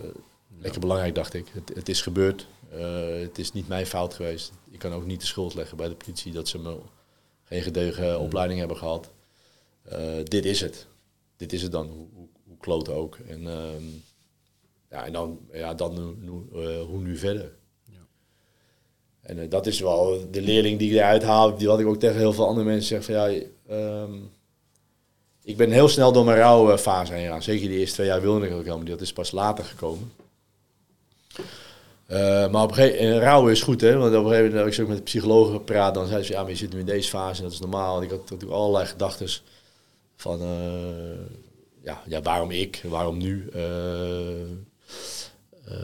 twijfelen aan mezelf, al, al die strepen en de ladder die ik opgeklommen was, daar lag ik wel helemaal onderin. Ik voelde me waardeloos, een loser, allemaal dat soort dingen waarvan ik van, ja, Zeg, het is allemaal normaal, zeggen ze. Het is, het is ook logisch dat je dat even voelt, alleen je moet daar niet in blijven hangen gegeven moment moet je ook zeggen, oké, okay, uh, hey, so be it. Klinkt heel makkelijk, hè? Maar, zo te zeggen, maar dat is wel de kunst om dan je, ja, je eigen waarde weer, oké, wat vind ik nou belangrijk en wat wil ik, uh, dat weer op te pakken. En uh, ja, dan maar te doen met wat je hebt mm op dat moment. Uh, dat heeft voor mij ook, dat heb ik ook moeten leren, dat heeft tijd gekost, maar dat is nu wel mijn grootste leerervaring die ik daar, die ik mhm. daaruit haal, ja. En, en de dingen die je daarna bent gaan doen, want we hadden het straks even over iets, kon ik niet op het juiste woord komen, weet je nog? Het schrijven van een boek. Ja. Therapeutisch, dat was het woord. De dingen die je daarna bent gaan doen, heeft dat ook therapeutisch gewerkt voor jou om weer ja, die, die krachtige zelf te worden? Ja, zeker. Ik, uh, plan B was ik dan, oké, als ik niet meer operationeel mee kan, dan ga ik plan B doen, ga ik de instructiekant in.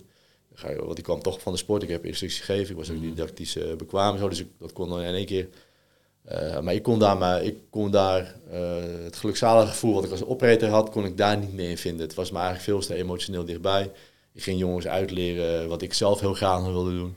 En op het moment dat er op een knop gedrukt werd, dan konden hun allemaal weg en zat ik weer alleen op kantoor. Mm. Ik zeg, ik word hier niet gelukkig van. Dit gaat mij niet uh, verder helpen. Ik heb het wel een jaar geprobeerd, want ik was ook weer zo stellen van... Hey Rem, jij hebt een plan gemaakt. en al die jaren daarvoor, al die dingen die ik wilde en die ik plande, die lukten dan ook. Dus jij gaat zorgen dat de plan B dat dat ook gaat lukken. Geef de tijd, doe je best en uh, zorg dat het werkt. Ja, op een gegeven moment moet je ook maar bij jezelf toekennen dat dat helemaal niet werkt. En dat er ook wel eens momenten zijn dat een plan wat je in je hoofd hebt, dat dat plan niet lukt. Of als je je doel uh, niet haalt en op wat voor manier je wegen ook uh, anders indeelt om dat doel wel te halen, het ook niet lukt. Omdat je gewoon binnenin je gevoel zegt, dit, dit, dit, dit, is het niet. Dit is het. En uh, ik ben. Oké, wil je dit heel graag en ben je er gelukkig mee? Ja, ik wil het heel graag, maar ik ben niet gelukkig. Ja, dan moet je het niet meer doen. Nee. En dat was voor mij een heel harde uh, besef. Ik werd ook heel erg geconfronteerd van wat gebeurt hier nou? Ik, dit is toch mijn wereld. Waarom wil ik hier nu uitstappen dan? Ja. ja. omdat ik niet meer gelukkig was in die wereld. Ja, dat heeft me wel heel erg aan het denken gezet. Ik, en wat was voor jou het laatste zetje waar je uiteindelijk hebt besloten, nou ik stap eruit, ik ga andere dingen doen? Nou, het laatste zetje was, uh, ik ben overgenomen vanuit Defensie. Uh, ik was gedetacheerd bij de DSI en op een gegeven moment hadden hun plekken tekort, of mensen tekort. Dus er werd vanuit, uh, ik stond nog steeds op de militaire loonlijst, um, om het zo te zeggen. En die plekken konden gevuld worden door, door militairen die al een tijdje daar rondhuppelden, maar nog geen politiepapieren hadden. Nou is dat in het verleden wel vaak gebeurd, maar dit zo'n groot aantal waren er 15 volgens mij. Dat is best wel een unicum. Uh, dus ik zei, nou, dat is goed, gaan we doen. Maar wel in het contract stond dan binnen vier jaar moet je gestart zijn met je politieopleiding. Nou, dat was dan een heel geheuvel, want die duurde dan uh, een aantal jaar. Maar we konden niet een aantal jaar weg, want die plekken moesten opgevuld worden. Dus het werd allemaal geknipt en geplakt. En uiteindelijk kwam daar een politieopleiding uit van anderhalf jaar. En ehm, dus ik had wel het idee van, ja, ik wilde best wel investeren. Als ik daar nog 15 jaar AT-werk kan doen, dus bij het arrestatieteam kan werken, dan is dan zo'n schoolopleiding is, Mhm. is peanuts qua jaren vergeleken. maar goed, nu had ik die, eh, nu moest ik alsnog, ook al was ik geen opreden meer, als ik binnen de, lang, langer binnen de politieorganisatie wilde blijven, moest ik mijn politiepapieren nog halen. Toen dacht ik wel eens, ja, maar hoe zie je dat dan voor je? Ik kan geen opreder meer zijn omdat ik iets met mijn hand eh, mis, maar jullie zien me dan nog wel op straat lopen of hoe zit dat? Dat matcht niet helemaal met mijn eh, verwachtingen. Nou, daar gaan we dan wel over hebben, dat passen we wel aan. En, eh, maar op een gegeven moment zeg ik, ja, maar de reden waarom ik naar de politie ben gekomen is omdat ik bij het AT wilde werken. Ik had niet de ambitie om agent, in wat voor hoedanigheid ook, eh, binnen de politieorganisatie als agent aan de slag te gaan. Dus dat begon me een beetje tegen te staan. En ik denk van ja, ik wil best wel investeren in een opleiding. Maar dan ga ik een opleiding doen die, die misschien in de verhalen heel leuk is. Eh, maar de hoofdreden was om daarna AT'er te worden. Maar dat ben ik niet meer. Ik ben instructeur. Dus waarom moet ik die politieopleiding doen? Dus zo ging het. En, ik- en ik kreeg ook een beetje een benauwd gevoel van ik zeg, ik wil het helemaal niet. Ik, wil, ik ben ook, ik wil niet zeggen dat ik ontgroeid was. Ik ben er nu ook wel even klaar mee. Met heel die politiewereld. En dan, natuurlijk ga je als je op een gegeven moment eh, een kwartje hebt laten vallen in je lijf van ik wil ergens mee Ja. stoppen. Ga je natuurlijk dingen zoeken Waarom het die dat gevoel waarom het eh, bevestigen. Ja. Toen heb ik gezegd van, nou, weet je, ik wil een ehm eh reïntegratietraject starten, maar dan buiten de politie. Ehm, wat de mogelijkheden daarbuiten zijn. Ik had geen idee. En dan ga je, moet je reflectieverslagen schrijven over jezelf. Nou, wie ben je dan? Wat zijn je interesses? Eh, wat heb je? Nou, de, de rode draad van die reïntegratietraject was eigenlijk van, oké, wat je ook is overkomen. In mijn geval heb ik dan een, zwaar ongeluk gehad, maar het kan een burn-out zijn, het kan, kan van alles zijn. Ehm, maar zie dit moment dan als een nieuwe start. Weet je wel? En neem al die ervaringen die je hebt, die gooi je niet weg. Want zoveel mensen zeggen dat ook wel eens, ja, ik, ben- ik kan niks anders. Ik doe het al twintig jaar dit. Ik, nee, je kan, op, je kan van alles, Mhm. als je het maar wil. En laat dan die ervaring die je mee hebt genomen, eh, een, een- een start of een basis zijn eh, voor de komende jaren die je daarna gaat doen. Ongeacht in welk, welk vak je terechtkomt. Maar alles wat je geleerd hebt en ook vanuit, als het dan weer over waardegedreven leiderschap hebt, al de waarden en normen die eh, de afgelopen twintig jaar die ik vast heb gehouden binnen Defensie, die heb ik ook niet weggegooid. Die heb ik nog steeds gehouden. Alleen ik pas ze misschien nu anders toe. En toen ben ik een maatje tegengekomen, eh, die zat in de catering. En die deed eh, al wat kleine, op kleinschalige eh, barbecue-eventjes. Ja, dat smoke, toch? Eh, smoke. Dat bestond toen nog niet. Maar eh, die zei van, nou, kom een keer mee, kom een keer kijken. En ehm, Kijk, ja. Mooi, mooi, mooi leaflet. Smoke. Stoere uitstraling. ja, kijk, Hè? we, toen we naar binnen kwamen, het is niet oneerbiedig gezegd, eh, maar we hebben altijd echt een, een cateraar die heel veel eh buffetten deed. En dat deed hij hartstikke goed. En die andere maat, dat was een eetcafé. En samen deden ze dan barbecues. En dat begon dan vaak op gas, eh, met uh, spekklappie en dingetje, satéetje. En ehm, en die, ging, kwamen, die gingen toen ook een beetje de barbecues ontdekken. Op vuur en op smoke, eh, op rook. Dus dan wordt het vlees gegaard. Smoke. Het vlees gegaard door, eh, door de warmte van de rook. En die zei, nou, voor morgen hebben we een feest. En eh, we gaan allerlei eh, alternatieve barbecue dingetjes gaan we, gaan we doen. Gewoon een beetje uh, spielerij. Wil je ook komen? Ik zei, nou, dat is goed. Dus ik ben erheen gegaan en er zoiets gezegd van, nou, zeg maar, wat is mijn eh, examenstuk? Roep maar wat. Dus ik ben daar met hun gaan, gaan pionieren. Ja, en daarin blijkt dat je eh, zegt, nou ja, je hebt er een gevoel voor. Je, je kan op momenten, je kan rustig blijven. Je hebt er kijk op. Joh, je moet toch het vuur aanhouden. Je, je, hebt, je moet aandacht hebben. Je moet focus hebben. Dus heel veel ehm, kwaliteiten die je dus bij, bij Defensie op hebt gedaan. Of bij je in je DC-tijd. Hey, die pas je nu denk ik toe op het koken. Ja. En ze zeggen, maar dat is heel wat anders. Ja, het is ook heel wat anders. Maar als jij met uh, 150 man om 6 uur wil eten... Van de, en op de manier zoals ik het maak, dus op een groot smoke van 4,5 meter met kleppen en hout gestookt, dan moet, gaat daar een planning aan vooraf. Ja. Dus hoe laat moet ik dan... Wij gaan, wij gaan toch naar Zweden samen? Ja, precies. Ja, ja. ja. Dus uh, hoe laat moet ik dan daar zijn? Wat moet ik mee hebben? Hoe lang? Dus het is natuurlijk plan, planmatig gezien.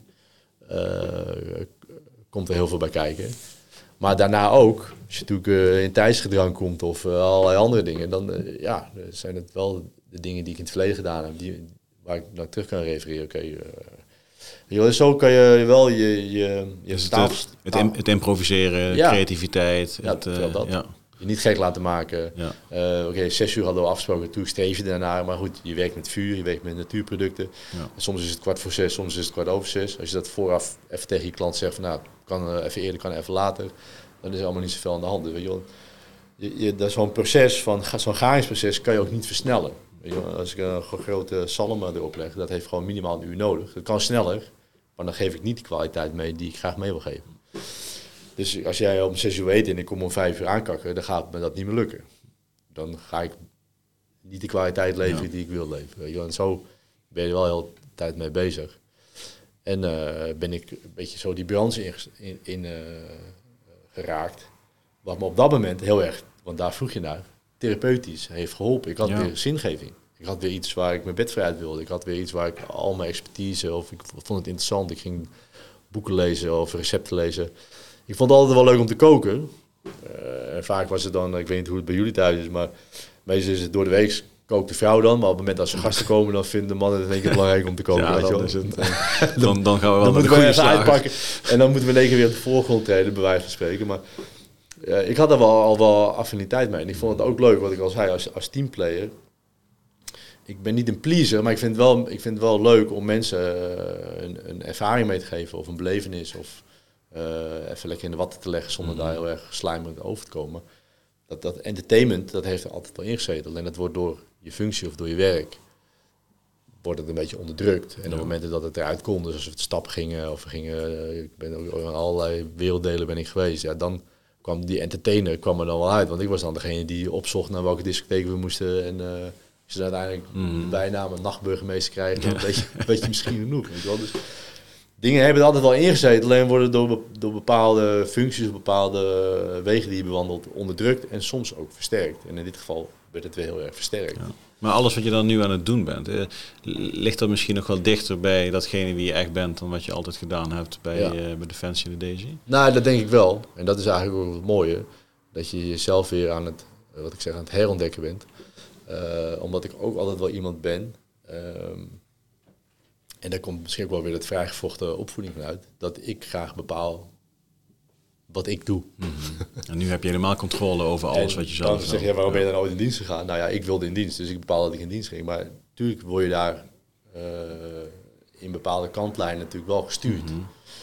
En nu je daaruit bent en nu je dat besef ook weer hebt, maar wel die ervaring hebt en weer kan doen ehm, en later wat je wil, of hier op de manier kan doen zoals jij dat graag zou willen. Ja, dat zijn mooie dingen eh, om, eh, om dan Ja. weer te ontdekken. Ja. Dus, Ja, mooi.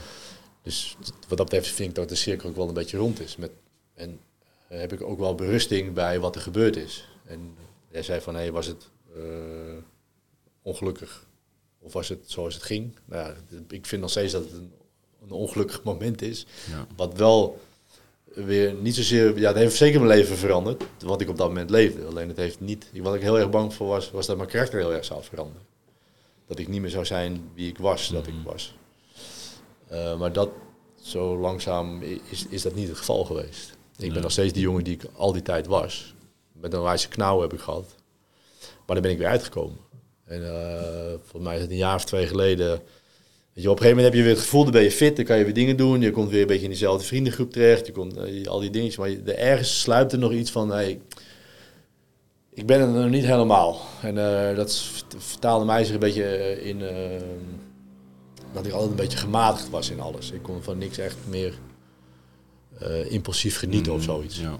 Totdat mijn schoonzus zei van, hey Rem, we zaten een keer ergens buiten bij mijn schoonouders in de zon. En we hebben best wel een echte familie wat dat betreft, schoonfamilie.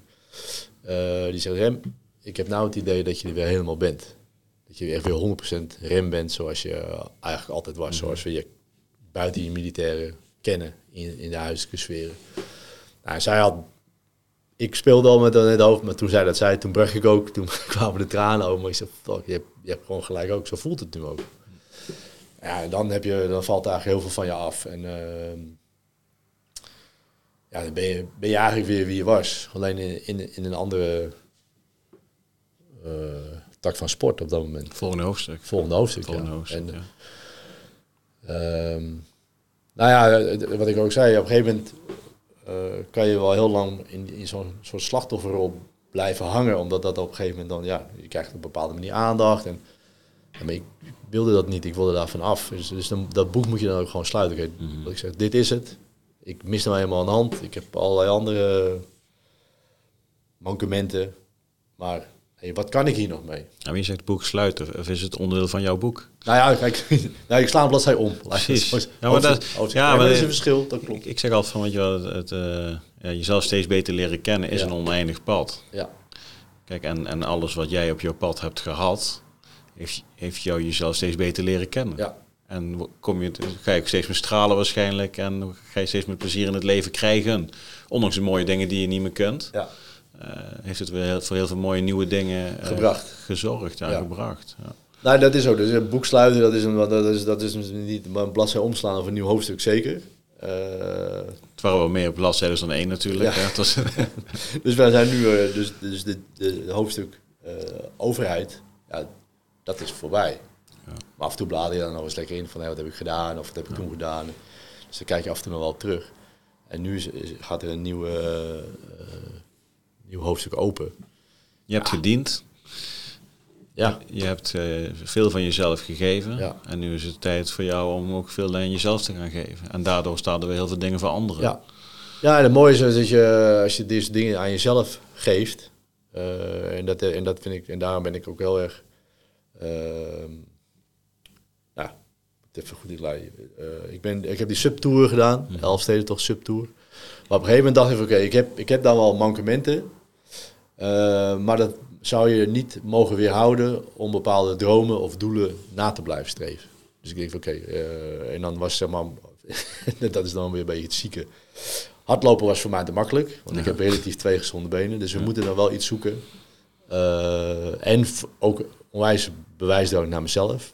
Ook wel een beetje naar de, naar de buitenwereld. Zeker in het begin ben ik ook heel veel gaan sporten. Eén, omdat het goed is voor je herstel natuurlijk. Maar ook wel met de achterliggende gedachte, zeker in de wereld waar wij uitkomen.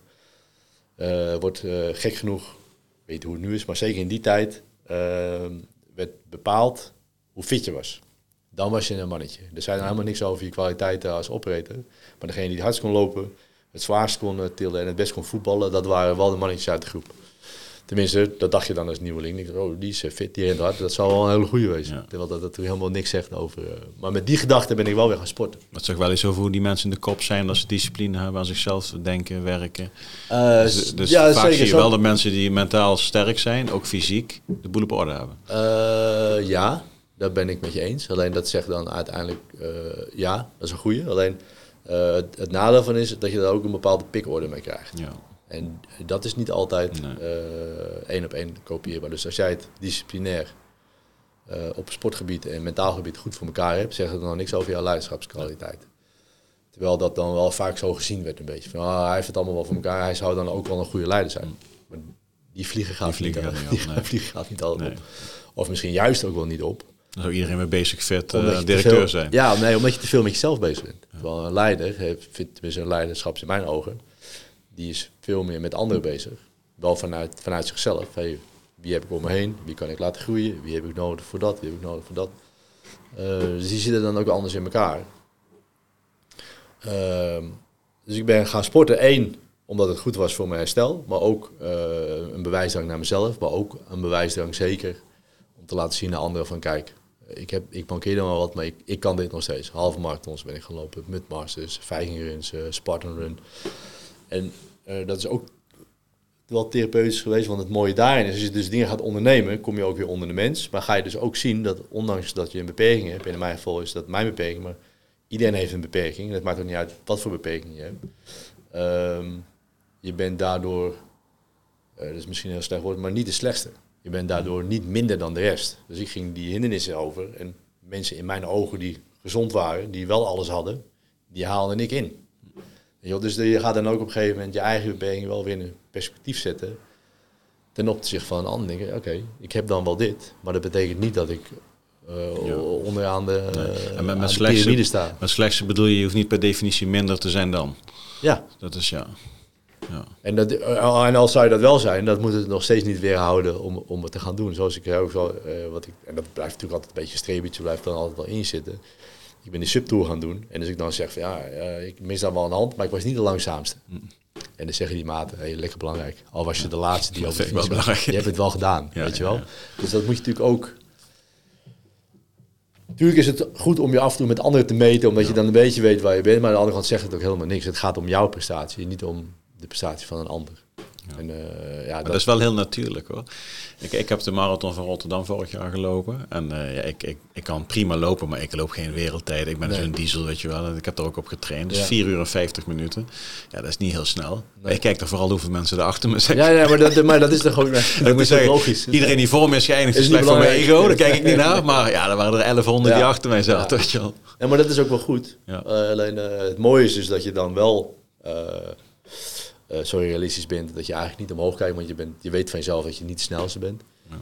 Eh, maar het is wel leuk om je dan toch, nou oké, eh, dus met deze trainingsintensiteit en met mijn verleden kan ik toch dit presteren. En dan volgende keer misschien ietsje sneller proberen voor jezelf weer. je Ja, ja dat vind ik dan zeker. Alleen ik vind wel dat elke. eh, ehm, dat was die jongens die ik dan tegenkwam op die subtour ook, die deden dan voor de derde of de vierde keer. En die wilden dan een snellere tijd halen dan de jaren ervoor. Nou, dat is met de marathon misschien weersinvloeden iets minder, maar op de sub heeft het heel veel invloed. Dus gevroren heeft lastig. Ja, dus als je weer tegen hebt. Of Ja. de, joh, ik, dus ik snap dat je er een andere tijd wil neerzetten of een betere tijd. Alleen, wat zegt dat over die tijd van vorig jaar met wind tegen windkracht 5 en nu geen wind of alles wind mee? Dus, dat, dus je moet het dan ook wel weer eh, in de juiste proporties met elkaar. eh, Heb je, heb je nog meer dingen op de planning staan dat je zegt van, goh, dit is ook weer iets wat, eh, om aandacht te vragen voor het doorzettingsvermogen? Eh, nou ja, ik, ik, ik moet zeggen, ik ben niet verslaafd geraakt aan het suppen. Alleen ik heb hem nu in vijf etappes gedaan. En er is ook nog een non-stop tour. En is het dan over mentale kwellingen of doorzettingsvermogen heb ik ben heel erg benieuwd.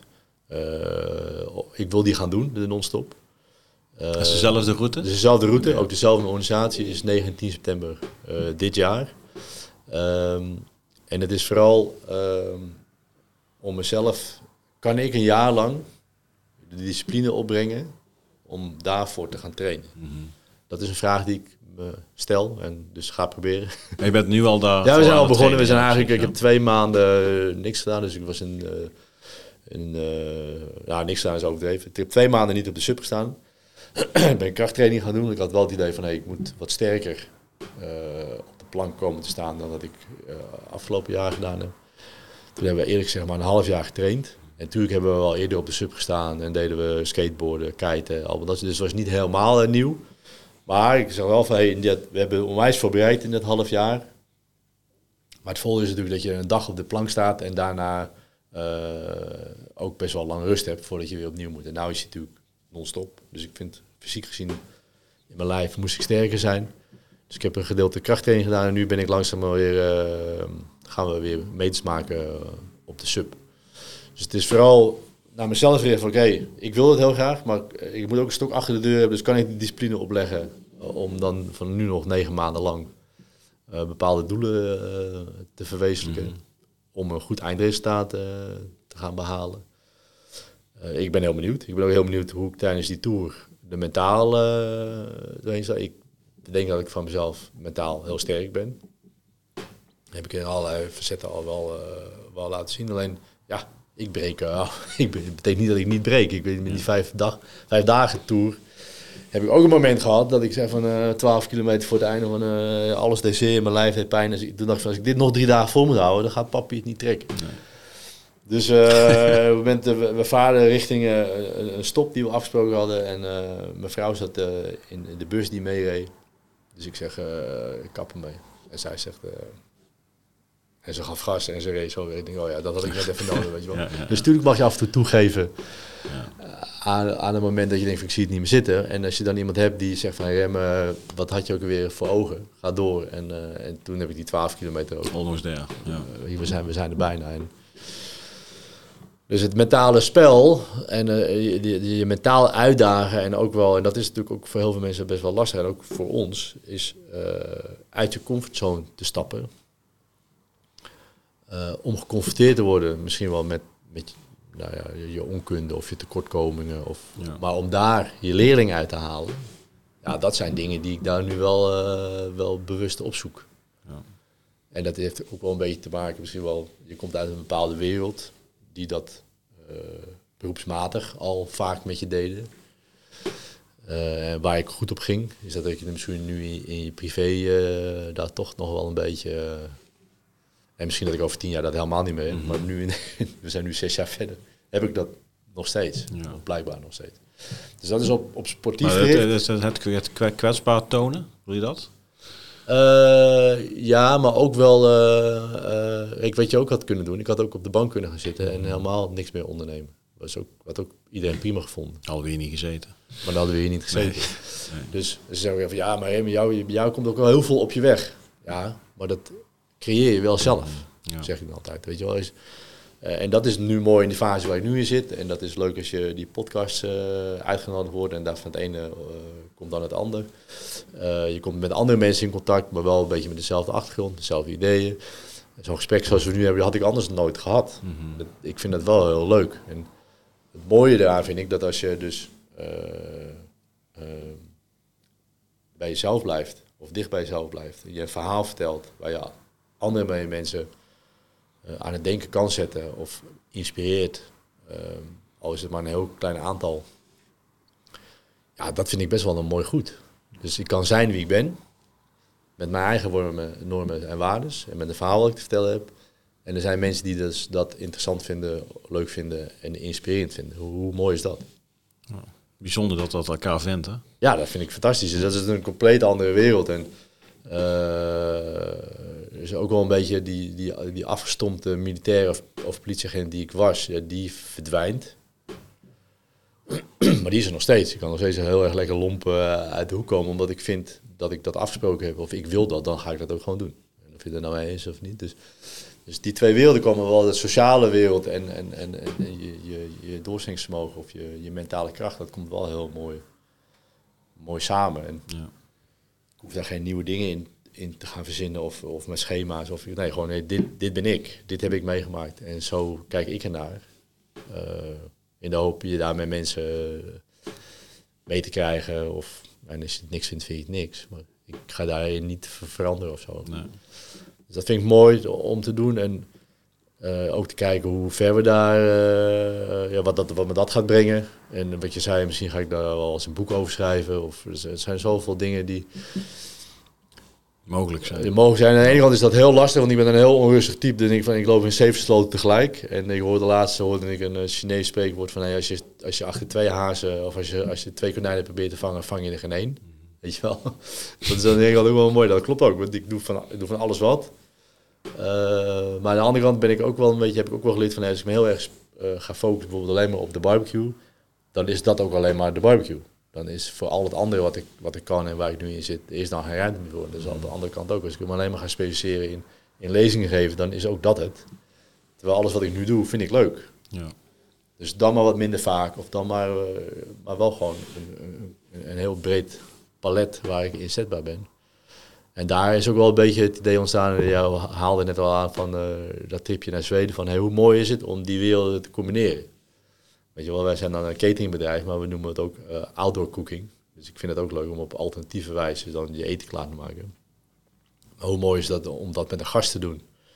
Naar een plek te gaan die voor hem inspirerend is. Ja. Uh, samen tijdens het eten bereiden, dan over alles van nog wat te hebben. Ja, dan combineer je dus die twee werelden. En als ja. dat dan, dan in een podcast moet of helemaal niet, maar gewoon een gesprek op één op één en dat is het dan ook. Dat weet ik nog niet allemaal. Dus ik moet er dan nog een mooi uh, concept uh, in bedenken. Maar dat, dat zijn wel allemaal dingen die dan door je hoofd spelen. En dan combineer je wel twee werelden waar je nu in zit. Mooi wordt het leven niet dan, hè? Huh? Mooie, nee, mooi, mooi wordt het leven niet. Dat je straks uh, ergens uh, in Zweden aan een ja, zit. En ja. het mooiste met je, met je eigen uh, gevangen vis, back to the basic. met een vuurtje daar de boel ja. klaarmaken. En aan de andere kant denk ik ook van, ja, weet je, ik vind het ook mooi door... Um, om te laten zien aan andere mensen. En dat is dan niet om mijn eigen ego te natuurlijk ook wel een beetje. Maar het is vooral om mensen uit een instrument te halen. Ik heb er ook in gezeten. Ik ben eruit gekomen. En ik wil dat andere mensen ook gunnen. Dus hoe mooi is het om... En dat hoeven niet allemaal mensen zijn met, met, met, die, die, benen missen of amputatie. Het kan van alles zijn. Maar je bent in een instrument geraakt door whatever. En ik wil je daar door mijn verhaal, of misschien ook wel fysiek, uittrekken. Oké, wat, wat heb je nodig? Wat heb je nog wensen gehad? Of wat zijn je grootste dromen? Eh, Ik wil, weet ik veel, eh, vier keer vier rijden op de, op de Utrechtse Heuvelrug. Nou, gaan we dat regelen, regelen, weet je wel. ja. Laat dat dan een nieuwe start zijn om, om het leven weer te, te aanvatten. Dus het, ja, het zijn allemaal, eh, het is heel veel en het is heel groot. En eh, ik moet daar mijn pad nog in vinden. Ja. Nou, ik herken het proces wel hoor. Maar, Jij zou ook allemaal al een beetje nee, hebben. Kijk, het zijn allemaal puzzelstukjes. Ja. En een hoop vallen van de tafel af. Maar een aantal zullen samen die mooie puzzel gaan Ja. maken. Ja, ik ben daar heel eh, benieuwd naar. Ja, en, en je kunt vaak nog niet voorzien. Als ik nou voorzie, eh, als ik tien jaar terug had gekeken wat ik dan vandaag de dag zou doen, dan zou ik echt denken van ja, de- Nee. dat zou niet gaan worden. Nee. Maar door stapjes en puzzelstukjes weg te gooien, bij te voegen, ontstaat er steeds meer een concept dat past bij mij. Ja. Eh, en dan er ook geld verdiend worden, links en rechtsom. ja, nee, dat is, dat is dan vaak de belemmering in Ja. je gedachten om te gaan doen wat je ja. graag wil. Ja, maar dat, daar zit, dat jij raakt precies, dat Ja, is het. Dus doe ik toch maar even dit nog, want. Ja. En dan, ja, dan langzaam merk je van, hé, maar als ik daar nee tegen zeg, dan krijg ik daar een ja. Ja. Ja, en als je dat maar, en dat, is natuurlijk ook risico, maar goed, wij, wij als ex-militairen risico nemen, dat moet af en toe. Maar het, valt, het, het, is, het is ook wel een lastige periode. Nou, het is ook heel lastig. Ja. Dit is, wij praten natuurlijk heel makkelijk over, hè, je moet doen wat je gelukkig maakt. En eh, eh, ja, tuurlijk is geld een hele grote belemmering. Ja. Eh, of wat je de relatie ervan vindt. Of, eh, en dus ik, ik, ik altijd een beetje een gekscherend voorbeeld van, nee, je, komt, je kent het wel, je komt, eh, elk jaar kom je op een bepaalde verjaardag. En er zit een bepaald iemand die vertelt elk jaar hetzelfde verhaal. Van ik zou graag dat willen, of ik wil nog steeds dit. En toen hoopte jij altijd dat je alarm afging, dat je weg kon rennen, maar dat kan niet meer. Dat is nou niet meer. Heb je hem weer? Oh, ik word gebeld. Ja, dat is niet meer. Dat is niet meer. Maar dan heb ik wel. En is- soms zeg ik ook wel, soms laat ik het ook. Maar denk van, oké, ehm, als je me dit nou nog één keer vertelt, dan ga je er wat aan doen. Of je houdt voor de rest van alle verjaardagen je mond dicht. Weet je wel? Accept, als je het niet wil, of als het wat voor reden dan ook eh, niet kan, accepteer dat dan ook. Ik zeg van, je hebt altijd de keus. Eh, wil je linksaf of rechtsaf? Oké, wat zijn de gevolgen als ik linksaf ga? Of wat als ik rechtsaf ga? Accepteer je die keuzes? Dan kan je het maken. Accepteer je die keuzes niet, moet je die keuze niet maken. Maar dan moet je er ook niet meer over lullen. Dan moet je het een plek geven. Dat zal lastig zijn, maar dan moet het berusting hebben. En mijn over, overwegingen zijn van nee, het is eh, met geld niet waard of het is onzeker. Of ik blijf liever bij mijn vrouw eh, omdat ik, nou, whatever. Allemaal goede, allemaal goede keuzes. Ja. Alleen is dat jouw keus. En ja, dat is. En als je niet blij bent met je eigen keus, moet je een andere keus maken. Nou ja, Ja. dat is het. En dan moet je er niet, moet je dat maar niet, Ja. die, die, die wond moet je dan niet elke keer maar weer openhalen van ik wil nog steeds, ik wil nog steeds. Ja, maar ga dat dan doen. Ja. Of geef de plek en kappen mee en ga je wat anders Ja. kiezen. Misschien is het helemaal nodig dat jij dat tegen hem zegt. Hè? Misschien wel. En sommigen ja, hebt ook wel gelijk. En dat is dan met het verhaal die je dan vertelt. Eh, ja, ik, ik heb die keuze ook. Dat ik commando wilde worden. Had ik tegen mijn vrouw gezegd van ik wil commando worden en jij gaat mee. Of onze relatie eindigt hier. Dat is natuurlijk een hartstikke vervelende vraag. Ik ben blij dat ze ja heeft gezegd. Dat ze met me mee wilde, want we zijn nog steeds samen. Maar vijftien jaar later kreeg ik die wel een keer terug. Dat was ondertussen tweede kindje eh, was er en ik zat nog steeds bij het KST. En die zegt, Rem, je hebt nou 15 jaar lang eh, kunnen doen wat jij wilde. Eh, Wat about? Wat denk je ervan? Gaan we met elkaar verder of stopt dan al hier onze relatie? Hm. Oké, maar ja, wel zo eerlijk van ja, ik heb jou die vraag ook gesteld. Dus ik kan moeilijk nu helemaal aan mijn plaat gaan wat voor rare vraag het is. Toen heb ik wel bij mezelf nagedacht nee, je hebt gelijk ook. Wat voor waarde hecht ik nu dan aan mijn relatie ten opzichte van het KST? Kan ik dat nog tien jaar lang de mooiste wereldtrips maken en eindig ik dan alleen? Of neem ik een stapje terug en eh, kan ik van mijn gezin genieten? Ja, ik heb dan daarvoor gekozen. Toen nog wel een beetje op zoek van, nou, wat is er dan binnen Nederland te vinden wat enigszins gelijk is met de dingen die ik gedaan heb waar ik mijn ervaringen kwijt kan. Zo ben ik dan bij de DSI terechtgekomen. Maar wel een stap terug. En eh, ja, dan kan ik wel heel lang blijven sluimen van ja, Is het een stap terug of is het een stap? nou, het is een andere stap. Laat ik zo. Een stap. Het is een, misschien wel een Dus stap. je, je krijgt er iets anders Ja, voor, terug behoud je. Ja. Misschien wel een stap voorwaarts. Dat zelfs, bedoel ik, achteraf Dus een stap misschien, terug. Het is goed dat je Maar dat is wel mooi, want dus, denk ik, kijk, dus, dus je had er ook voor kunnen kiezen om die stap niet te zetten. Ja, Of die vooruit, achter of links of ja, rechts. ja dus maar die je die keuze te maken. Ja. En dan was je misschien eh, die eh, meer ervarende commando geworden die ook iets vond van het feit dat hij zijn gezin nooit zag. ja, Terwijl je de keus had. Ja. Had je niet genomen, nu Ja. heb je hem genomen. Ja. En dan gaat er een nieuwe wereld open. ja. Ja. ja dat, maar dat, dat is mooi. En dat, dat zijn lastige keuzes. En ik kan natuurlijk niet zien eh, of niet zeggen wat je moet doen. Maar je moet daar ja, wel overwogen eh, besluiten en, en keuzes in maken. En, wat ik eigenlijk dan wilde zeggen, ja, ik heb dus gekozen om wat anders te gaan doen. Eh, maar ja, daarna kwam Taskforce 55. Uh, weet ik veel wat voor uitzendingen. Maar allemaal fantastisch natuurlijk. Had ik ook gewild. Maar ja, ik heb een keuze gemaakt voor mijn gezin. En dan heb ik daar ook, is het prima. En als ik dan die verhalen aanhoor, is het allemaal fantastisch. Natuurlijk ook wel een beetje weten dat ik het ook wel het een en ander heb meegemaakt. Dus uh, ja, alles heeft zo, zo zijn dingen. Maar ik, wat normaal, ik vind dat als je de keuze niet maakt, dan moet je dat ook loslaten. Maar merk je dat dat gevoel verwatert dan? Dat je in het begin denkt, oh ze doen dit, ze doen zus. Als ik als gebleven en langzaamaan merk je van ja, ja dat, dat wat, wat, wat, ik nu heb is me veel meer waard dan die ene missie. Ja. 100%. Ja, uiteindelijk wel. Uiteindelijk, uh, uh, maar dat is, ik zeg wel, ik hou nog wel voor. Ik, wil, ik heb natuurlijk ook een hele mooie periode gehad. Uh, zeker in, in, in de krijgsgeschiedenis zijn de afgelopen nou niet de afgelopen tien jaar, maar die tien jaar van uh, eh, 2002 tot, tot 2020. Ja, dat is, dat is, uh, na de Tweede Wereldoorlog zijn er volgens mij, is dat allemaal niet meer gebeurd dan waar wij nu ingezeten hebben. En dat weet jij ook. Ja, en weet je wel, uh, dat maakt je als militair toch trots. Ehm, dus ik heb daar dan ook voldoening mee. Van ik heb dingen gedaan die ik als militair heel graag wilde doen. en ja, uh, daarna zijn er nog weer nieuwe dingen gebeurd. Maar ja, dat is dan uh, niet zo. Of is, dat is dan zo. Uh, ja. En ik kijk dan natuurlijk wel weer met een schuine oog naar, naar de oorlog in, in Rusland en de Oekraïne. En denk, ja, oorlog aan zich is vreselijk. Zeker de manier waarop hun oorlog voeren. Omdat het daar echt om een stuk land gaat. Wij voeren ook oorlog. Alleen wij dachten daar vrede en stabiliteit brengen. Dat is natuurlijk daar helemaal niet aan de orde. Het gaat daar gewoon er wel even anders aan doen dan de mm. oorlogen die wij meegemaakt hebben. Ja, dat, dat vind ik dan wel alles moeilijk van. En denk ik wel, ja, hoe zouden wij dat gedaan hebben als we nu in één keer uh, de Belgen of de Duitsers opnieuw uh, onze grens uh, over zouden trekken. Of als de Russen door zouden steken naar Nederland. Wie staat er dan nog op ja. om onze grenzen te bewaken of tegen te houden, ja. weet je wel. En, ja, ik, ik, ik, hoop dat ik dat wel ben. Dat ik op het moment dat als echt de stond aan de knikken hier is Nederland, ondanks dat ik geen racist ben of dat ik een hand mis, dat ik wel op wat voor manier dan ook al is het in het verzet bij wijze van spreken, wel die moed. En, ik zie ons wel als eh, twee verzetshelden. Jawel, toch? Een beetje zo eh, underground. Zet ik ook een eh, petje en musje op. En ja. dan, ja, met de kennis, uh, kennis die we hebben. die we de afgelopen jaren gedaan hebben. Laten hopen dat het allemaal niet nodig is. Ik hoop het ook niet. Maar ik maak me dat... Nou, zorg is een groot woord, maar ik bedoel...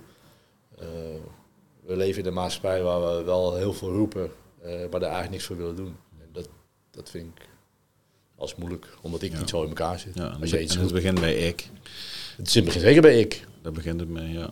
En, uh, van, van, van boven tot onder, alle, of het nou politiek is, organisaties. Ja, het begint echt allemaal bij ja. wat, wil, wat kan ik anders doen om te ja. zorgen dat het een stukje beter wordt. En van daaruit groot gaan kijken. Ik zeg wel eens van, um, ga eerst helemaal uitzoomen. dat je dus echt alles, alles kunt bekijken. En maak het daarna zo klein voor jezelf dat jij het weer kunt gaan behappen. Ja. Zonder dat je de ruis van je omgeving hebt. En dan creëer je wel weer de omgeving Dat die je graag wil zien. Ja. We vergeten vaak uit te zoomen. Maar we zoomen dan eigenlijk in op een stukje waar we eigenlijk heel weinig mee van doen hebben. Nee. Ja, dat is het mooi. begint bij jezelf, met je kinderen, met je Ja. gezin, met je vrienden, familie, bedrijven waar je mee werkt. En daarna komt wel wat Poetin verzint in het Kremlin. Ja. Is interessant, Ja. maar ik, ik, kan dat niet, Nee. ik kan dat niet begrijpen, eh, Rembrandt. Nou ja, Los van afkeuren, snap je, dat is een ander verhaal. Maar het is, daar maak je denk ik wel het verschil eh, door het objectief te bekijken en daardoor ook de juiste dingen te gaan doen met elkaar. En dat, en dat kan voorwaarts gaan zijn, weet je wel. Dat is, eh, nee, dat, dat is ook zo. Jij, jij, jij bewoordt dat heel, heel mooi. Kijk, iedereen kan wel uitzoomen. Dus en dat zeg ik ook, iedereen vindt overal wat van. Maar ik vind als je ergens wat van vindt, dan moet je er ook wat aan doen. Dus Mhm. als je daarna weer inzoomt, dan wordt eh, de dingen waar je wat van vindt veel kleiner. mhm. Dus kan je er ook, omdat het veel kleiner is, wat jij heel mooi zegt, kan je er ook wat aan doen. En je kunt ook beter zien wat je kunt En doen. kan je ook beter zien wat je, Wat je kunt doen, hè. Ja. Ja. En dat is, dat is natuurlijk ook wel, door die corona-periode is dat ook, heeft, zijn er ook veel meer mensen dat beseffen gaan hebben. En eh, eh, hebben we altijd heel groot geleefd. En op dat moment leef je in één keer weer heel klein. En denk je van, hé, maar dit bevalt me eigenlijk ook best wel. En als je meer mensen hebt die dat ook bevalt, dan kom je elkaar wel weer tegen. Dan wordt je wereldje daarna wel weer groter. Alleen, ik heb wel het idee dat je dan, ehm, wat, eh, dat heeft dan verder niks met corona te maken, maar wel, wel wat jij zegt, als je inzoomt met je eigen waardes, andere mensen vindt met ook die waardes, dan word je weer, weer groter. Maar dat zijn wel allemaal mensen die ongeveer hetzelfde denken zoals Ja. jij. Ja. En, eh, en, en dat, vind ik, dat vind ik een mooi gegeven. En dat, zo werken teams ook. Vaak wordt er heel snel geroepen, ja, teambelang staat voorop. Ja, dat klopt. Maar dat begint ook bij jezelf. Weet je, wel? je moet daar wel in een team zitten met allemaal hetzelfde belang. Ja. Met allemaal dezelfde eh, ideeën over de opdracht die je als team moet doen. Want als je maar mensen bij elkaar pikt en we hebben allemaal ideeën en je gaat dan roepen van teambelang staat voorop, dan is er helemaal geen team. Het team Nee. staat wel vanuit hier. Je bent het team. Je bent het team. Ja. Ja. Ja. Dus door je eigen belang te dienen, dien je team. ja. Nee, omdat, we allemaal, omdat we allemaal dezelfde Ja. eh, belangen, ideeën Ja. en eh, Ja. idealen daarin Goh, je bent mijn model aan het beschrijven. Ja. Dat doe je goed. Dat doen we de Mooi. 27 Ja, ja, ja. Doe de Dat is 27 sidestep. Dus ja, weet je wel, ik, eh, ik, ik, ik- aan de ene kant wil ik er heel veel over lezen. Maar aan de andere kant denk ik ook vaak van, hé, hey, eh, die dingen, die, ik ben, ben je ook wel een beetje bang dat, dan, mijn- eh, dat ik dan, eh, dit, zoals ik het nu vertel, vertel ik het vanuit mezelf, vanuit mijn gedachten, vanuit mijn ideeën. En ik ben af en toe wel eens een beetje bang als ik heel veel eh, input krijg van anderen of heel veel over gelezen, dat, dit, dat mijn eigen ideeën een beetje verwateren. Wat, wat, wil je dan precies waarover lezen? Nou, bijvoorbeeld over de psychologie of over teams Oh, ja. in elkaar zitten, Ja. over hey, wat is mentale kracht. Ja. Ik heb daar een bepaald idee bij. Ja. Maar er is niks mooier dan je eigen idee uitwerken. Ja, En dan erachter komen dat het eigenlijk... eh, ja, het staat in alle staat in alle boeken grootste leiderschapsboeken die dus- allemaal de covies. Ik, hey, ik heb dat gewoon zelf ondervonden. ja. maar dat is het mooiste. Ik word nu bevestigd dus dat hetgene wat ik zelf vanuit mijn praktijk en leven heb ervaren en praktisch heb gemaakt, Ja.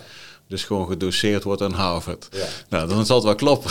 Dat is altijd- Alleen dan is het wel jouw verhaal, weet je wel. En nee, is maar dat, dat, dat is mooi. Als je dus, eh, natuurlijk is, is, is het allemaal niks nieuws. En hebben we dat allemaal wel een beetje in ons. Ehm, maar het is mooi om dingen ja, wie zegt, vanuit eigen ervaring eh, te leren. En dan denk je dat je iets nieuws ontdekt hebt of niet. In ieder geval het ervaren te hebben. En dan je, je parallele lijn. In dit geval is dat dan de psycholoog die zegt van... Hey, eh, maar al die fases die jij beschrijft en je doorloopt, dat is normaal of dat klopt of dat is ook zo. Alleen omdat je het zelf ervaren hebt en zelf ontdekt hebt, zit het veel meer in je dan dat je eerst een boek zou lezen en het pas daarna ervaart. Dus Ja. nu krijg je inderdaad, je zegt heel veel, oh ja, oh ja, maar, ja, Ja. eh, oh ja momenten. Ja, dat is wel gewoon, eh, Ja. wel gewoon mooi. Dat is leuk. We gaan zo afronden, Rembrandt. Laten we We gaan de 27 weer verder praten. Nou, wel even nog één ha- inhaak op dit. Eh, ik, ik ben ook vrij snel het leger uitgegaan in 2008, na 12 jaar. Ging ik het bedrijfsleven in. En ik, eh, ja, hebben natuurlijk leidinggevende ervaring nam ik mee. En mensenkennis en Ja. team, noem het allemaal maar op. Toen kwam ik in de burger en dat was allemaal net wat anders. Kreeg je met vrouwen te maken en andere... wer- Werkethiek was wat anders. Ja. Toen vond ik daar van alles van. Ja. Maar ik ben toen bedrijfskunde gaan studeren. En toen ging ik dus eigenlijk begrijpen wat ik altijd al deed. Ja. Ja, dat is er wel een mooie ondersteuning. Dus, dus ik, ik, ik, toen, ik ging dus, ja, dit deden we altijd al. Oh, Ja. noemen ze dat zo? Ja. Oh, is dat, is dat die formule? Is dat Ja. die theorie? En dan, dan kun je het daarna weer parkeren en moet je voor de rest helemaal niks Nee, meer te in doen. ieder geval je op de goede weg. Maar zo zie je maar dat eh, eh, we eigenlijk allemaal onze MBA in onze rugzak hebben. Alleen we hebben, het we hebben het niet op papier staan of we Nee. hebben er geen dure woorden aangegeven. Maar als we ons eigen leven gaan eh, evalueren, tot zover, is- dat je beste studie die je voor je rest van je leven weer kunt meenemen misschien wel, weet je wel. Zo, zo zie ik het ook. Ja. Wat we vooral niet moeten vergeten is, eh, wat ik een beetje nu om me heen hoor, is niet voor niks dat heel veel leidinggevenden of managers allemaal, of allemaal, een hele hoop, in ieder geval een militaire achtergrond hebben. Mhm. Het bedrijfsleven vindt het ook steeds interessanter om militairen binnen te halen, omdat we bepaalde, niks ten nadele van anderen, maar we hebben, schijnen maar blijkbaar een bepaalde capaciteiten te hebben. En wat jij zegt, dat is mooi als je er onbewust van bent. En als je daar dan in zo'n bedrijfsmaatschappij bewust van wordt. Mhm. Dat ook bewust kan inzetten. En open staat voor verandering. En opstaan. Dat is belangrijk, ja. Want ik heb ook wat dingen uit mijn rugzak moeten gooien om... Jawel, je moet natuurlijk wel een beetje, eh, een beetje paars Er, liggen ook wat groene puzzelstukjes op de grond hier. Ja, dus, die, misschien kan die puzzel wel wat kleiner worden. Ja. Nee, maar ja, natuurlijk, er zijn twee verschillende werelden. En als je heel erg bedrijfsmatig blijft of heel erg in het bedrijfsleven zit en niet naar het midden komt en heel erg militair blijft, dan, dan is die, maar die gezonde mix. En dat is zo mooi van de DSI. Dat is een politieeenheid, maar aangevuld met mariniers, met jongens van de Marseille, met jongens van het KST. Juist door die mix. eh, en ook allemaal, dat heeft even geduurd, maar ook wel de, de, het, openstaan voor verschillende eh, ideeën, maar ook verschillende invalshoeken. Een marechaussee zou dingen heel anders aanpakken als een commando. En vice versa. Maar samen kom je eigenlijk wel tot het beste idee. is natuurlijk in, in zo'n bedrijfs- en militair ook. Ik heb, heb niet zoveel met, met bepaalde dingen, maar ik kan wel vanuit mijn ervaring vertellen. En als jij dan jouw ervaring erbij plakt, dan komen we tot een heel mooi idee. Ja. Ik denk dat juist die mix Juist. van, van en eh, nou ja, dat, Ja. dat, eh, dat brengt ons mooie resultaten, denk ik. Verschillende invalshoeken. Ja, Kijken wat de beste combinatie is. En op die manier eh. Mooi leven maken. zeker. Dat is belangrijk. Je moet, do- zeg wel, je Ja. moet doen wat je, waar je, je moet doen waar je, waar je gelukkig van Ja. wordt. En, eh, ik ben blij dat ik in die positie ben dat, dat ik dat altijd al dacht dat ik dat deed. En nou weer. Ja. En dan een andere, ander jasje. Nou, mooi. Nice straal. Dankjewel Rembrandt. Fijn dat je er was. Ja, Ik, eh, ik ga afronden. Want één en één, de hond moet piezen. ja, ja, ja je moet je. Ja, ze slapen. Ja, Oh. Ik heb mijn vloer gereinigd, mensen hier. Ja, dan is de focus denk ik. Oh, hij is weer terug. En eh, heeft, ze heeft gewoon een vlek gemaakt op mijn nieuwe tapijt. hè. Dat is ook iets. Maar goed, dat, dat bespreken we na de podcast-uitzending wel met haar. We hadden het over Zweden en barbecue. En Ja. kijk, eh, ik, ik doe leiderschapsreizen naar Zweden. Ik, ik ga ook iets nieuws doen. Dus het is echt een primeur. Dat is vaderzoonreis.nl. Oh, leuk. Dat is ook mooi. Ja, En ja, als mensen daar interesse in hebben, wellicht kunnen we dat combineren. gaan we, gaan Ja, we, ja, gaan ja. we leiderschapsreis of vader-zoonreis naar Zweden doen. En dan gaat eh, Rembrandt ook mee. Ja, En dan gaan we daar eh, iedere dag eten, praten over het leven, over leiderschap, over voeding, over de natuur, ja. over outdoor. En eh, tegelijkertijd een fantastische ervaring. Waar je 100% zeker daarna als een rijker en gezonder Ja. en gelukkiger mens terug gaat komen. Back to basics. Nou, ik verzin het ter plekke. Die leiderschapsreis die is er. Dus heb je daar interesse, doe dat gewoon. kijk dus op de website. Maar als je zegt van nou, dat idee wat die twee mannen nu hier aan delen, dat vind ik ook wel heel erg interessant. Eh, nou, laat eens wat van je horen, dan kunnen we wellicht, uh, Ja, weet. wellicht doorzetten. Het is maar 20 uur rijden, dus dan zijn we er. Ja. Ja, dikke dieselgas geven. nu, nu het nog kan. Hey, de reis begint daar wel, hè? Het begint al in de auto. Ja, nee, fantastisch. Nou, Remmel, dankjewel. Fijn dat je er was. Ja, graag gedaan. En eh, voor de mensen thuis, bedankt voor het kijken, bedankt voor het luisteren. Eh, ik vond het heel erg leuk om het jaar weer af te trappen met, eh, met Rembrandt. We gaan natuurlijk 27 januari hier een eh, vervolg aangeven door een, mooi event. Waarin we eh, met een klein gezelschap, er zijn nog een aantal plekken beschikbaar. ja, eigenlijk denk ik een mooi intiem event gaan organiseren. Waarin we ja, waardig gedreven leiderschap, het doorzettingsvermogen, het verhaal van Rembrandt. We gaan wat, wat zaken van Sixer Leadership delen in de context, ook waar we zojuist over hebben gesproken. Lekkere lunch erbij en gaan we het jaar goed aftrappen. Dus eh, bedankt voor het kijken, bedankt voor het luisteren. En eh zeg ik altijd Patrick hier, einde bericht.